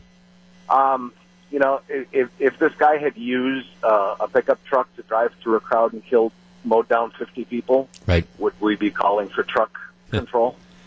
Maybe, yeah. I don't know. Yeah, that's, I, I, the problem with gun legislation is only law-abiding citizens are going to follow the law, and by definition, I have nothing to fear from a law-abiding citizen. This guy that committed this crime in Vegas last night broke about seven different state and federal laws in the commission of his crime. Absolutely. If we had more gun legislation, well, then he would have broken 13 laws in the commission of his crime. It, it, it, gun laws uh, and gun legislation are going to not stop people like him. It, it's unfortunate and it's a sad reality that we're going to have to deal with. Is that there is nothing that can stop an ill man or a determined evil man uh, from doing something like this. Right. Gun legislation is not the answer. Well, right, unless you're talking about absolute confiscation of, of of firearms. Now, I mean, thanks for calling. I mean, again, I I will be curious um, to see, and, and authorities will be able to figure it out. How did the guy get access to automatic weapons? Because again, I, you're you're not unless he had some sort of special permits, you're not allowed. It's against the law to have access to automatic weapons, and I think that's a that's a fair inquiry. But again, it, what he's got is presumably against the law. So he somehow obtained them illegally. He converted them illegally. Um, yeah, I mean, there, there's something something that's going on there. So do we do we have access to this feed, or don't we know? We're not okay. Good enough. All right. 414-799-1620. That's the uh, Accunet Mortgage talk and text line. Let's talk to Ben in Whitewater. Ben, you're on 620 WTMJ. Good morning. Hey, good morning. You know, I was listening to it. and You already made a, basically my point is this this is an extreme case. When you're talking about an extreme case, to take care of an extreme case, you're going to need extreme laws. You can't do that because then you're going to start really encroaching on your basic human, the basic human rights in the Constitution that we have. Well, well, right. I mean, are, are we talking about? I mean, when you say gun control in this case, do you do we want to make the, the possession, for example, of, of long rifles or any firearm that's capable of convert any of these semi-automatic weapons? Do we want to make that illegal? I mean, that that's the fundamental question. And then, do we want to confiscate? What do you do for the millions of, of them that are in people's hands? Do we go around to confiscate them because of this extreme case? Exactly. And if this guy had um, a bunch of fully automatic weaponry, he obviously had the knowledge to to convert all those weapons, right? Or or at least find them. And I mean, you're just not going to stop someone with that kind of determination if they know what they're doing. It, it's what it's what a previous caller came in and said. If he knows what he's going to do, you're not going to stop him, no matter how many laws you have. Yeah, exactly. I mean, thanks for and that and that's what the frustration is. And I guess I will tell you, I, I find it to be opportunistic in the extreme for politicians to be using this tragedy at this point in time and editorial boards to come out with editorials saying, okay, we're going to use this tragedy as an opportunity to try to push, push gun control legislation or raise money or take on the NRA or whatever.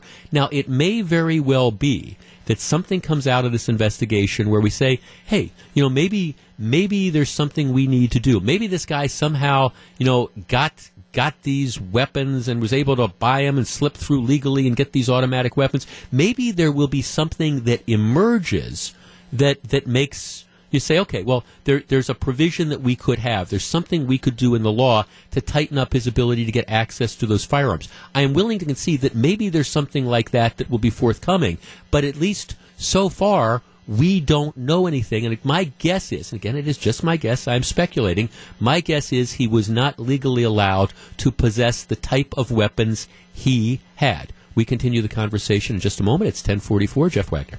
It's 1047. Jeff Wagner, 620 WTMJ. Patty and Mukwonago. Patty, good morning. Good morning. I was watching that last night on TV when it came across, and I'll tell you, it was scarring to watch it. I can only imagine the people that were there. But the, in uh, listening to all the reports, they say there's a bill in Congress to legalize silencers for guns. And this is brought about by the hunters who say it's detrimental right. to them to have that. But if that is going through, and they still think it's going to go through regardless of this incident, that would have really tried, that would have probably been the death of so many more people. Why do you think that? Because if they didn't know it was gunshot, I don't think they would have been as fast to respond. Because everybody talked about the audio response first. I thought it was fireworks. I thought it was this. They didn't say people were just dropping around them. That was the first key. You mean you don't think trouble. the crowd would have responded as opposed to the I don't police? think they would have responded as quickly, and perhaps even the whole stage man- management, the police, security, um, and it would have taken them a while to realize what, what's really going on here. Entire, I mean, I mean, possible. I mean, I, I will say this. I mean, the, the gunman itself. I mean, it wasn't. It wasn't the sound. It wasn't the hundreds of muzzle flashes that exploded from his rifles. I'm looking at the story in the Washington Post. What, what it was that attracted, that it caught the attention of where he was at least, was that the smoke alarm went off because he's in this room, he's firing, and the shots set off the smoke alarm. Now, I and of course we've all heard that chilling report this morning where you hear the, the various you know shots that are being fired. I, I don't know how much a silencer would have been able to deaden it, and I understand there is that silencer bill, and quite candidly. I, I, I'm I'm very very ambivalent on that. I, I don't I do not understand why the average citizen needs to own a silencer either. I'm not sure that would have prevented anything here. And again, that wasn't what attract. It wasn't the sounds that attracted law enforcement to the room. Your argument is maybe it alerted the people more as to what was going on. Um, possible, but this guy was shooting and, until he was confronted by the, the police, and and that was and that wasn't a silencer wouldn't have made any difference there. Again, it was the smoke alarm that, that he ended up uh, setting off. Okay, we've got another update coming up. It is 9:49. Let's go to the WTMJ Breaking News Center. Here's Jane Matenaer. Thank you, Jeff. As we know, at least 50 people are dead, over 400 injured after that mass shooting last night in Las Vegas. President Trump addressed the nation about 20 minutes ago. At this point, he is expected to head to Las Vegas this week. He will also be going to Puerto Rico to view des- uh, the uh, devastation following Hurricane Maria. At this point, we are joining ABC News live. It's 1050 from the WTMJ Breaking News Center. The numbers are almost too hard to believe. 58 people at least dead in that shooting in the Las Vegas Strip. Hundreds more wounded. The number of injured, uh, we are using the number of 515. Clark County Sheriff Joe Lombardo. Thousands who had been attending an outdoor music festival on the Las Vegas Strip ran for cover when the gunman opened fire. Some of the wounded were taken by ambulance to hospitals. Others were loaded up into cars for medical treatment. The gunman is a 64 year old man named Stephen Paddock who had taken a position in a hotel room on the 32nd floor of the Mandalay Bay Resort in Vegas. As Jason Aldean was playing, he aimed his gun out the window and opened fire, stopped and did it again twice more. President Trump says of the gunman, He brutally murdered more than 50 people and wounded hundreds more. It was an act of pure evil. The president will travel to Las Vegas on Wednesday with continuing coverage shooting in Las Vegas. I'm Sherry Preston, ABC News. 1051 from the WTMJ Breaking News Center. I'm Jane Matenaer. And I'm Jeff Wagner. Let's go back to the phones. 414-799-1620. Um, a number of people are calling for, for gun control measures. And again, it may very well be that there, there's something that emerges from this where you say, okay, well, we could tighten this law or we could tighten that law. I, I mean, I shared with you the, the New York Times editorial, which is out al- already. Um, before they, they even have the crime scene cleaned up, you know, talking about different gun control measures they want to push, none of which, in my opinion, would have had anything to do with stopping this particular shooting. The question that I have, and I think that people should be asking, is how did this man get access to the automatic weapons? Did he purchase them illegally? Had he obtained them legally, you know, through the permitting process? Did he have legally owned weapons and did he convert them to fully automatic? I mean, that, that to me is, is the question that, that you have. And then, of course, the underlying question is why do you do something like this? This is, it really is very reminiscent. Um, and if you are of a certain, certain age, you will remember in 1966, um, the the Texas, the University of Texas shooting, a guy named Charles Whitman, who was 25, former uh, Marine, an ex-Marine sharpshooter, um, got on an elevator at the University of Texas, went up to the top of the tower with, with a cache of weapons, and from more than 300 feet above, just started indiscriminately shooting people. Shot, sev- killed 17 people. 30 more were, were wounded. And that's always been one of the, the huge fears that law enforcement has in situations like this. It's where gunmen get, get above. You know, it's and, and then they can just start shooting down, and now you have these just staggering numbers. The 58 dead, that's the latest total that they have. I hope I'm wrong, but I would not guess. I would not be surprised if it probably goes even higher. 515 injured in the Las Vegas shooting. We don't know if all of those were injured as a result of the shooting or whether some people got hurt because as people were running, did they get trampled? But no matter how you cut it, an awful situation. Dave in Niles, Illinois. Dave, you're on 620 WTMJ. Good morning. Hey, great show as usual. Well, From- sad show. Sad show today, my friend. Yes, but highlights very good points. Feel good legislation spit up by that, that's going to be totally ineffective with good intentions. I am sick of it. Chicago is a perfect example where none of that, that stuff works. What you need to do, we further and further, we get away from truth, we get away from love, we get away from right and wrong, we get away from 10 simple commandments. The more of this nonsense we're going to have. People have got to take responsibility to get their children and their families, et cetera, back to church, back to synagogue, back to the values that make us a very good country. Because as Donald Trump said, our president said, this was an act of pure evil. Evil does exist, and you do have to say it three times so people get it. This is an act of pure evil, pure evil. So no, this I- is no. this is the answer. Th- thanks for calling, Dave. I mean, I, I I think it will also. It, it doesn't change anything, but it, will also be fascinating to learn again, and I, I, know I'm repeating myself from earlier this morning, but you know, in, in most cases, when you have one of these shootings, not all, but most cases, you go back and you say, "Oh, the guy that shot up the, you know, that, that killed the people at Virginia Tech. Oh, oh, look at this. Yeah, I, I understand. We should have picked up the warning signs. It was pretty clear that the guy there was a me- history of mental illness here. Um, you had this disaffected loser who had, you know, a lot of times there's social media presence. You you can at least understand and you can say, gee, why didn't we do more to try to identify this? At least thus far, it, it nothing's appearing. And the family, and I understand it's a family, but the family is saying, you know, look at this guy's background. There's no criminal history. There's no. It's not like the the man who shot up the the republic the the field the baseball field where the Republicans were playing, who clearly had a political agenda, and um, it's not that. At least so far, you can't figure out what set this guy off. It's 10:55. This is Jeff Wagner.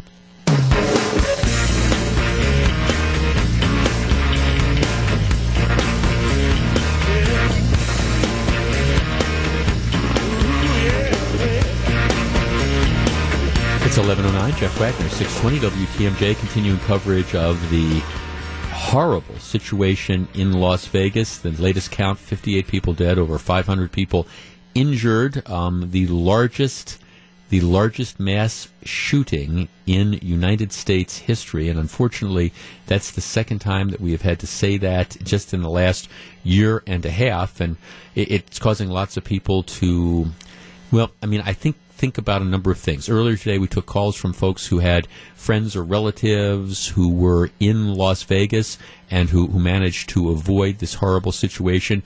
We've talked about some of the politicians who are already out trying to use this terrible tragedy as a way to raise money or advance particular causes, for example, gun control. And again, I, I want to, we just don't know enough about it. At, at this point in time, I, I'm not sure what additional laws would have prevented this because my guess is several current laws were in fact violated. But I mean, I, am willing to wait if something is different.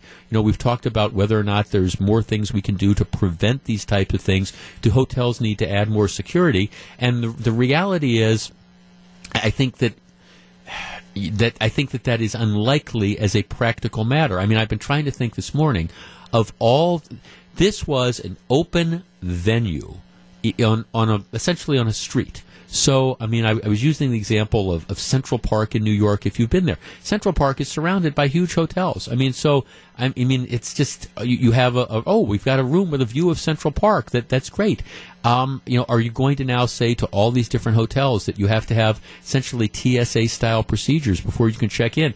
How how far do you carry that? Do we say, well, we've got some large downtown hotels that if you get a room on a certain side, you've got a view down on the Summerfest grounds, and and, and where do you draw the lines? Office buildings. How how far do you go? And my concern is that it's just frankly not going to be practical. And I understand that that is not a satisfactory response. We we want we want answers. We want to be safe. We don't have want to have to worry about I don't know going to a, a country music festival and, and having bullets rain down on us. We don't want to worry about having to go to a shopping mall and having some um, terrorist, you know, wearing a, a bomb that decides to wait outside the gates as kids are coming out of the concert and then blow themselves up and kill as many people as possible. We want to be protected. We want to be safe. But the reality is, in, in today's world, I'm not sure that there's anything we can do to do it. And I know that's an unsatisfactory response, and I don't like saying it any better than anybody else likes hearing it, but I'm trying to just be realistic that if you're going to live in a free society where people move about, um, there's going to be limitations. The unfortunate other thing is we're, we're always, we're kind of, I mean, the terrorists or the people that are inclined to commit these mass acts of carnage, they're always kind of one step ahead all right, we, we don't think, and I was saying this earlier, we don't think about that somebody's going to hijack airplanes and fly them into buildings. So they do that. All right, then we implement all sorts of procedures that makes it harder for them to do that. So what happens? Well, then the terrorists wear the suicide bombs and they show up. You, you can only, you know, the terrorists or the people who are committed to committing mass acts of carnage, they're always going to try to find, you know, targets of opportunities and ways to get around it. Which brings me to what I want to discuss in this segment of the program. Um, my guess is that um, you might have a trip planned to Las Vegas. You might have a trip. Maybe you're thinking, hey, I'm, I'm going to the Super Bowl this year. I'm going to go. We had a woman who was talking about security measures outside the, the Kentucky Derby who, who called in earlier. Maybe you're going to go to some, some big event.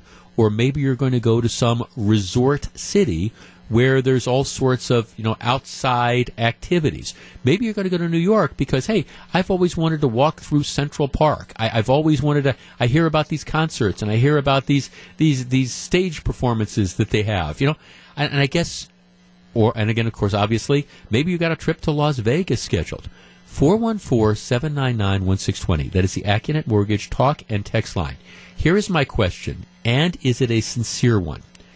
Is an event like today and what happened last night in Las Vegas, does that make you rethink, or will that make you rethink your travel plans, your vacation plans, where you go, your entertainment plans? Do you sit there and say, "Well, gee, I'm." I, I don't know. I was going to go to this big public venue, but you know, there's tall buildings there. Somebody could shoot down on it. Gee, is this going to be the first of many instances in Las Vegas? Is this going to make you rethink your travel plans? 414 799 1620. We will discuss next. If you're on the line, please hold on. It's 1114. Jeff Wagner, 620 WTMJ. It's 1116. Jeff Wagner, 620 WTMJ. Rory in West Bend. Rory, good morning. Good morning. What do you think?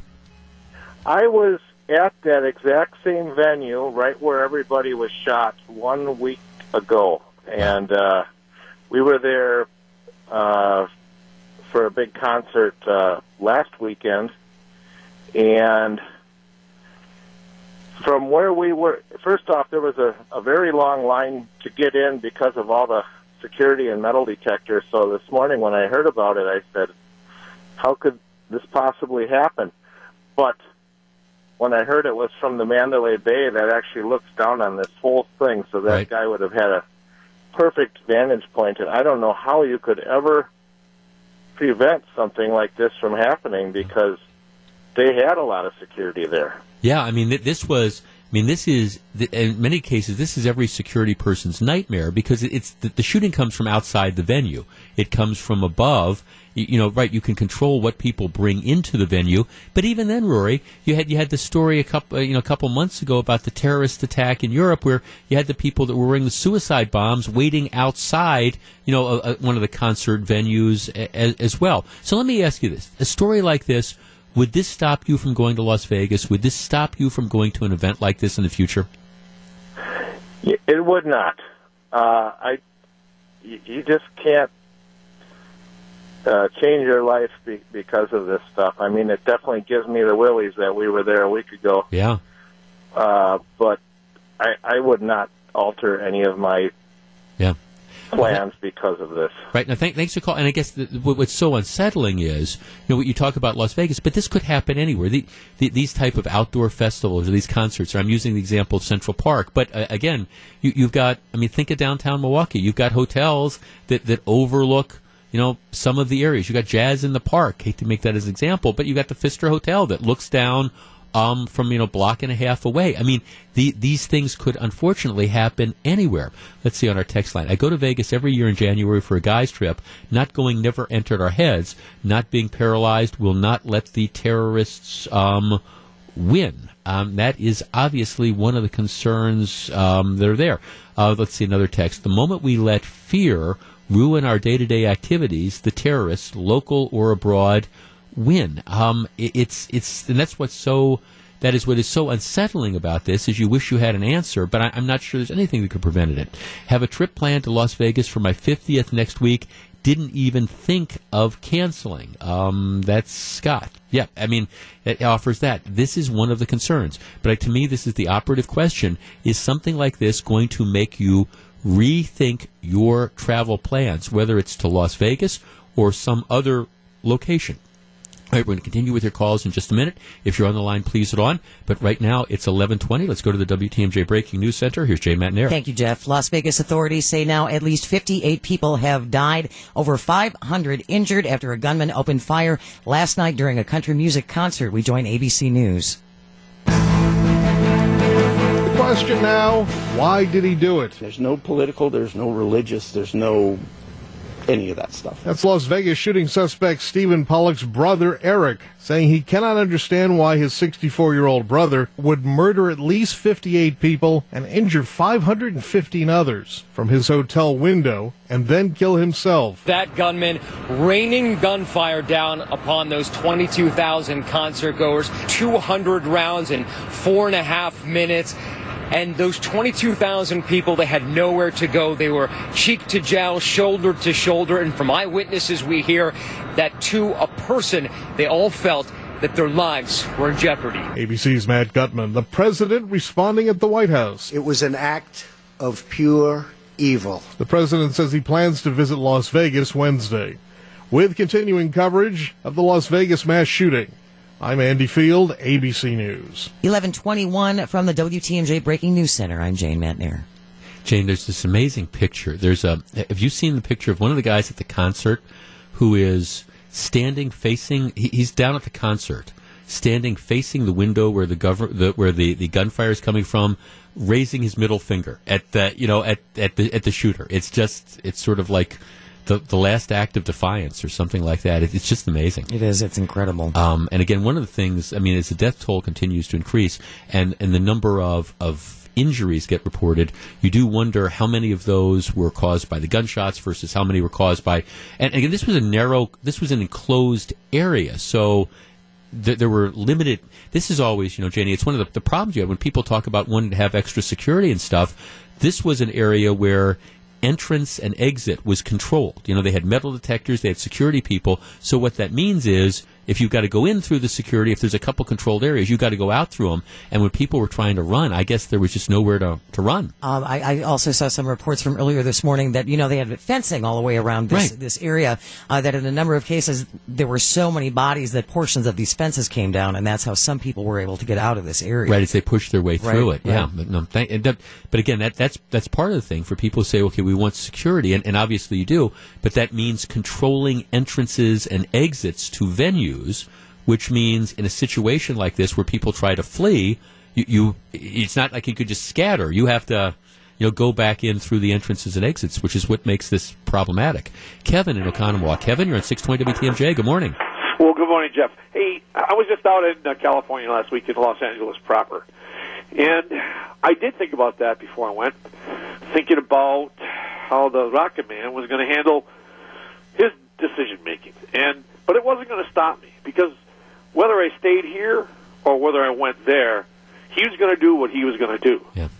Um, every time in the past, I think of a plane crash. I fly a lot. Right. whether I do or I don't, planes are still going to fall out of the sky. And we I mean, you, you don't you don't live your life based around the, the fact that something right fear that that's something that, that you could be at the site of where where one of these these nuts goes off and does what they do. Yeah. No, black hearts do what black hearts want to do. They will find whatever means necessary to accomplish their goal. And all the well-intentioned folks of the world who want to ban guns and use that for maybe their cause du jour, but you can't stop guns, knives, brooms, planes, cars. Trucks trucks with explosives. Yeah. I mean, we get more people. I'm not by any means minimizing what happened in Las Vegas. But at the same time, we have the opiate issue to deal with. But that's on a one by one by one case. And the numbers are just as great or greater. Yeah, no, thanks for calling. No, and I and I, I appreciate you know, and that I, I my philosophy on this is um, that that life is short, and I don't think you can, I don't think you can or should live your life in, fear. Now, that's not to say that you want to do things which are unreasonably risky. I will tell you there are parts of the world nowadays that I, I don't think I would travel to at this particular time. But because you have a couple terrorist activities in Europe, does that mean I'm not going to go on a river cruise to see a part of the world that I've always wanted to see? Well, no, I'm, I'm, I'm not going to do that because th- th- does that mean I'm going to stop going to Las Vegas, a place that I go to a couple times a year and have a lot of, of fun there, does that mean I'm going to I'm going to stop doing that because I'm afraid that something like this will happen? Well, I mean, the truth is this happened in Las Vegas, but something like this could have happened in New York. It could have happened in Miami. It could have happened in Washington D.C. You know, it. I mean, that's another area. You got all these hotels that overlook some of the, these areas. I mean, I just. I refuse to say I'm not going to do things that I want to do in this world um, simply because I'm afraid that something bad might happen. And that is not minimizing the significance and how awful this was. And it's not saying that we shouldn't prepare, that we shouldn't be vigilant, that we shouldn't pay attention, that we shouldn't be aware of our surroundings, and that we shouldn't take reasonable measures to make us safe. But I think it would be, and I felt this way ever since 9 11. You know, okay, people were freaked out about traveling on planes. I understand that, but does that mean that we're, we're not we're not going to take our families on vacations. Does that mean that you're not going to fly to Florida to get out of the Wisconsin winter? Does that mean, you know, the Packers are playing in Dallas at the Super Bowl, so you're not going to go to the Super Bowl because you know that that's a target of opportunity? Well, you, you just, you have to, while not being reckless and risky, uh, life life is in fact short, and you don't want to, I think, overreact by being just afraid to go out. Um, let's take a quick break, and we'll be back with more calls. It's 1126. This is Jeff Wagner, 620 WTMJ. It's 1128. Jeff Wagner, 620 WTMJ. Beth and Brown Deer. Beth, you're on 620 WTMJ. Good morning. Good morning. So, um, I don't think I'm going to stop doing things just because of potentials for this sort of thing to happen, but yeah, I have taken a lot of steps with my family, with my children, to try to protect them should something like this happen. Because I mean, it could happen when we're at, the grocery store, for all I know. Right. So I mean, a shopping just- mall. You know, I mean, some crazy, and I, I'm- don't mean to, you know, but I mean, some some some crazy person at Christmas time walks into a shopping mall and does something. You just, you know, h- how do you protect yourself?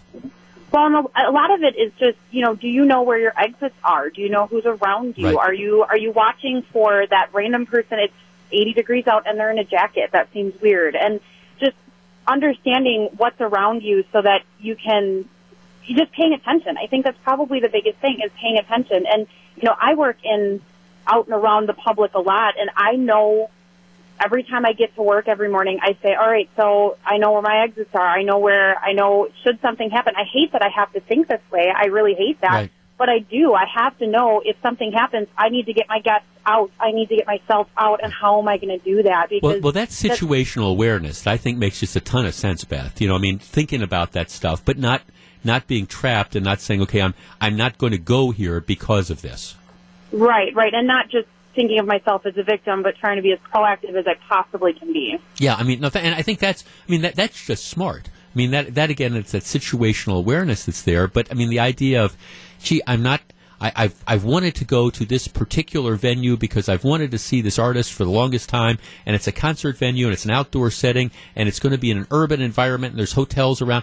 I, you know, because I'm not going to go because some crazy person, you know, might have a might have been planning something like this for a couple days. I mean, that that's the the issue that's there. Okay, let's take a quick break. We're going to be back with more in just a moment. It's 11:35. Jeff Wagner, 620 WTMJ. There's one more aspect of the story I want to discuss with you before the program ends, but right now we're talking about whether something like this would tra- change your travel plans, not just necessarily to Las Vegas, but maybe to other places as well. As I was saying earlier, there are there are perhaps a couple hot spots in the world that, that right now I, I would not go to.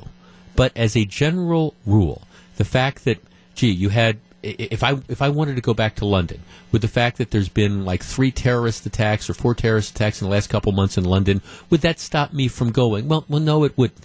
Um, the fact that you, you've had other things in Europe, would that stop me from going to some place that I, I want to see?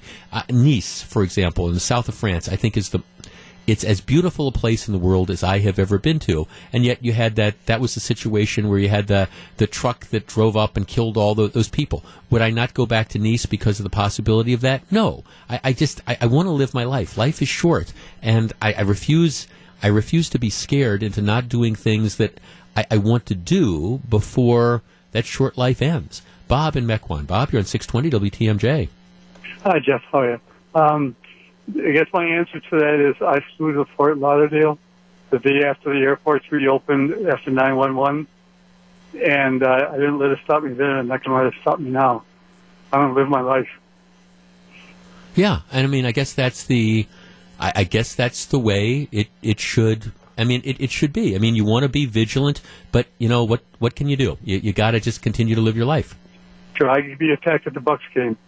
Uh, well, well, well, right. It, it, it could, it just, it could end up anywhere. I mean, th- thanks for call. I was, I was just, Uh, okay, on, on Saturday, I was, we, we, we spent the weekend at the American Club and we, we were in, we were in Sheboygan. We walked around the lakefront. Lots of people that were there that the, it's really amazing what they've done with the lakefront in, in Sheboygan. I mean, they've, they've completely revitalized that, that area. And we had a wonderful walk along the lakefront and all. There, there's people, there's kids that are playing, but I'm sitting there, I, again, I, I didn't think of this at the time, but I guess you, you sit there and if, if there was somebody that decided that they want to, that they want to go out and they want to engage in some sort of terrorist behavior or something like that, what, what are you what are you going to do? Are, are we not going to walk along the, the lakefront on a gorgeous Saturday afternoon? Well, no, you're you're not going to allow the terrorists to to drive you, and you're not going to allow fear to drive you. It Just doesn't seem to me that that, that makes any sense at all. All right, I, I want to switch gears because Steve Scafidi and Eric Bilstead are coming in. They're going to continue to discuss this and, and keep you updated. But there is another aspect of this story that I'm, I'm sort of intrigued by, and I want to get your reaction to it. As we have been saying repeatedly during the morning, um, the, this does not appear to be a shooter that had an agenda, political or otherwise. You know, many times when you have these these these mass killings, you look back and you can see somebody who was clearly disturbed, who was hooked up, you know, was one of the, the homegrown terrorists, or was an ISIS supporter, or was somebody who was a political extremist, either on the left or the right, or you know had hooked up with militant groups. You're, you're able, and you're able to go back and you're able to say, okay, gee, looking at this pattern, we you know we weren't able to do anything about it because he, he just talked in a crazy fashion, but but you know we weren't able to do something about it. But nevertheless, you look back and you see all the signs. In this particular situation, and again, it is still early in the investigation, and and maybe things will change. But at least so far, it doesn't appear that this shooter, the 64 year old man, fits any of those characteristics. He doesn't have a social media profile. So it's not like he's on these anti-government type of things. It's he's not he's not there. He appears to be for all intents and purposes a normal 64-year-old guy. He the, the reports that are coming out, he likes to gamble. He worked, at least the early reports were that he, he worked at Lockheed Martin. He's got a $400,000 house in a retirement community an hour and a half outside of Las Vegas. One of the early reports I saw said he you know, worked part time as a building manager. There's no arrest record. There's no, uh, they're not out there finding neighbors who are saying, oh, this was this angry guy who sat there and, you know, grumbled about government or grumbled about the Republicans or grumbled about the Democrats. And, and that's what the, the family is saying. The family is just, they're saying they're, they're just dumbstruck that this, this was the guy that was involved in it. They're not saying they saw any signs at all. Now, again, maybe upon further investigation, maybe 24 or 48 hours from now, there's going to be more stuff that comes out that suggests no. But at this point in time, all right, it, it appears that everybody's just saying he snapped. All right, 414 799 1620. That is the Accunet Mortgage talk and text line. Do you buy that? I mean, would there be signs? Do you think that that somebody just wakes up one day last week and decides this is the day I am going to behave in this particular fashion. And the reason I'm intrigued by this is you know, whenever we have these reports of the of the carjackings or or the shootings, one of the things I always say is, well, you know, they haven't arrested the person yet, and we, we don't know what their criminal record is. But my guess is you don't wake up one day and decide, gee, today's the day I'm going to take a revolver or a nine millimeter pistol and stick it in somebody's face and take their car. Normally, there is something that leads up to it. Normally, you have th- that pattern. You have the criminal record that shows, okay, you've got the escalating sort of tensions, and it's like, okay, well, you started out you know, shoplifting, and then you started stealing cars, and then you started carjacking people, and that led to armed robbery. Normally, that is this progression. A lot of times, when you go, and again, and you look at the history of people who are involved in these shootings, that's precisely what you end up seeing. You see somebody who's agitated, a loner, progressively angrier. Um, is is this a snap situation, or are we going to find some sort of, of history behind this that might offer some explanation for why the man behaved as as he did? That's the thing that's really, I mean, I, that I'm having trouble with. That one day you just just snap because that is the atypical situation. I mean, because this isn't just a th- this isn't just a gee snap. I somebody said something bad to me and I engaged in a road rage inc- incident. This is a, a planned killing of I don't know tens of people, potentially hundreds of people. Robert in New Berlin. Robert, you're in 620 WTMJ. Good morning. Yes, good morning, Jeff. Thanks for taking my call. I agree with you. I I don't buy this as uh, a guy who just snapped. I mean, you think he checks into a hotel like three days beforehand, carries up ten rifles up 32 floors, sits up there for a couple of days with an arm, you know, with a with a whole arsenal of of uh, bullets in that. Uh, if he snapped somewhere in those three days, you got to come back to reality and say, what am I doing? You know, oh yeah, it clearly wouldn't be those three days. You're right. I mean, he checked in. I mean, so this was something that was clearly planned out. I mean, I don't Yeah. understand how you could interpret it any other way. Yeah. Right. Yes. Uh, something is very odd, very strange about this man's background or his behavior, and we don't know at this point. Do you think they're? Do you think they are going to uncover something? Maybe some, I, some anti-government screeds or something like that. Do you think that? Who knows? Yeah. You know, who knows, Jeff? Uh, I mean, I, I just pray for the man and his family, you know, and and that's all you can do at this point. And all those, all those, all the victims. Yeah. I mean, that, and thanks. Again, that that's what. th- There's there's a th- look. This is a very horrible situation, and there's a lot of the stuff that is unnerving. One of the the most unnerving things is this really did appear to be, at, at least based on what we're being told thus far, this appeared to be a, a normal guy. This isn't the one where you go back and say, all right, this, this is this is the person that was involved. And, and again, I, I don't I don't want to politicize this. That that's not my intention at all. This is the person who was you know on, on all the anti-American websites, or or this was the guy who was out there you know denouncing the Democrats or denouncing the Republicans who got worked up at the city hall meetings. That that's not at least so far, that's not this guy. The description is this is a quiet guy who worked his entire life, who retires to you know a retirement community in Nevada. He likes to he, he's a hunter. He's a pilot. He's got you know he likes to fish. Um, that's that's what the bizarre thing about this is. It's eleven forty five. This is Jeff Wagner, six twenty WTMJ.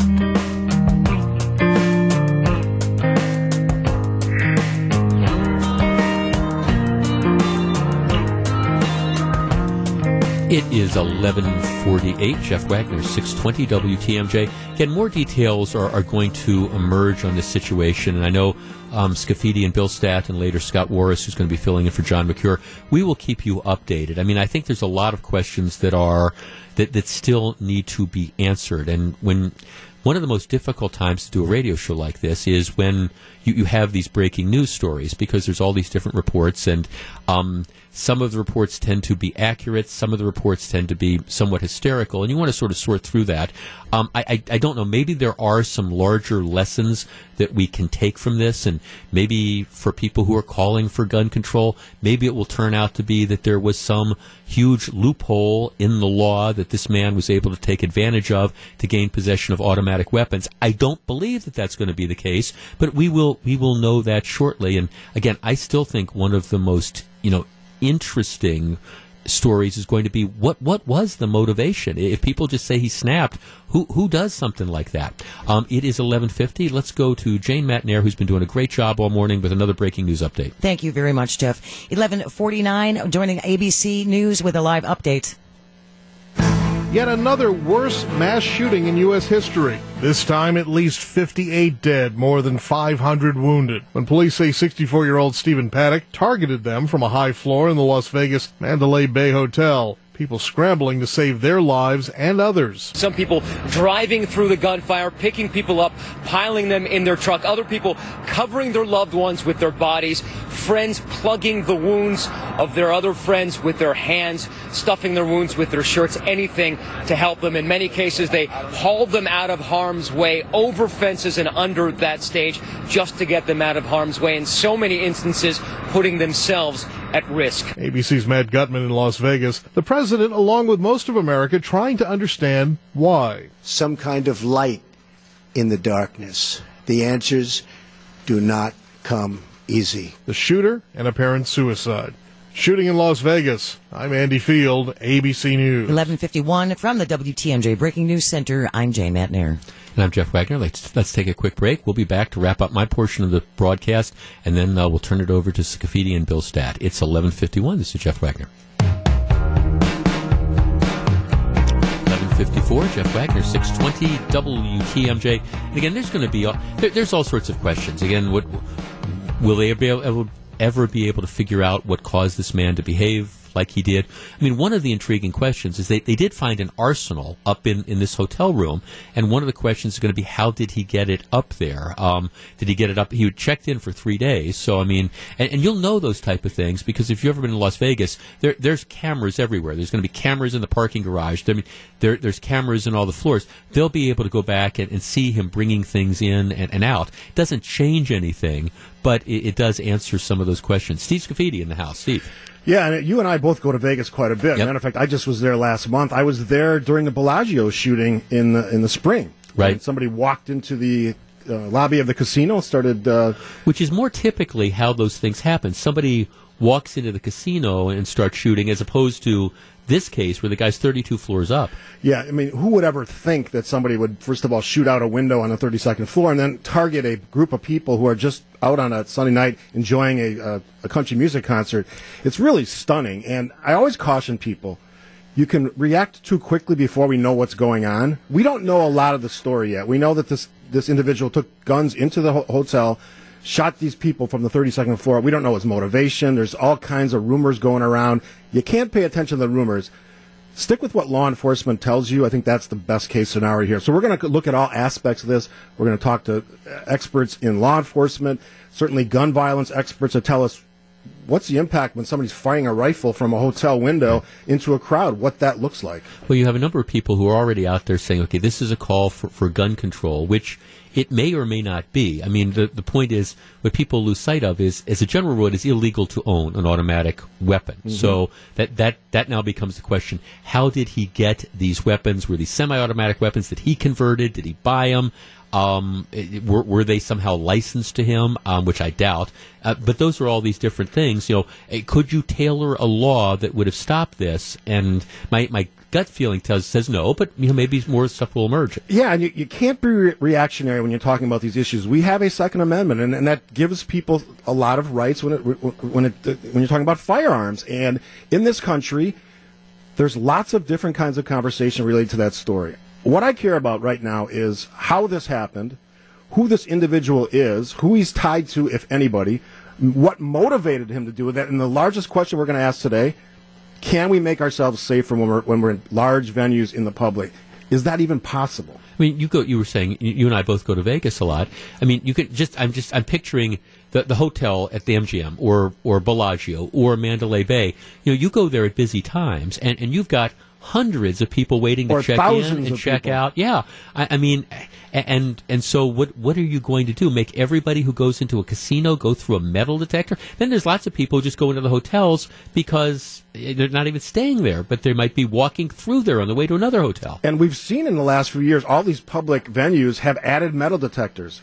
But that doesn't help what happened here because you could all they could have had people checked all day and night into that concert. This individual shooting down at them, none of that would have helped. Right. And tha- that's the the key thing you have to remember here.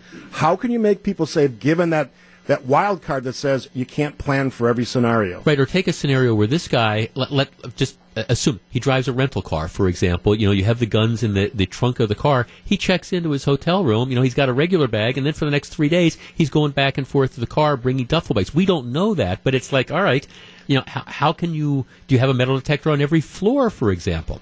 Yeah, it's it's tough, and as somebody who loves Las Vegas, loves going there, they've done a lot to make people safer. Look, just look at the the Las Vegas Boulevard. They've kept the pedestrians away from traffic. The airport has certainly ramped up their security. When I when I checked out of Vegas last time I was there, they had they had gun sniffing and explosive sniffing dogs in the in the security lines. They've done all they can do.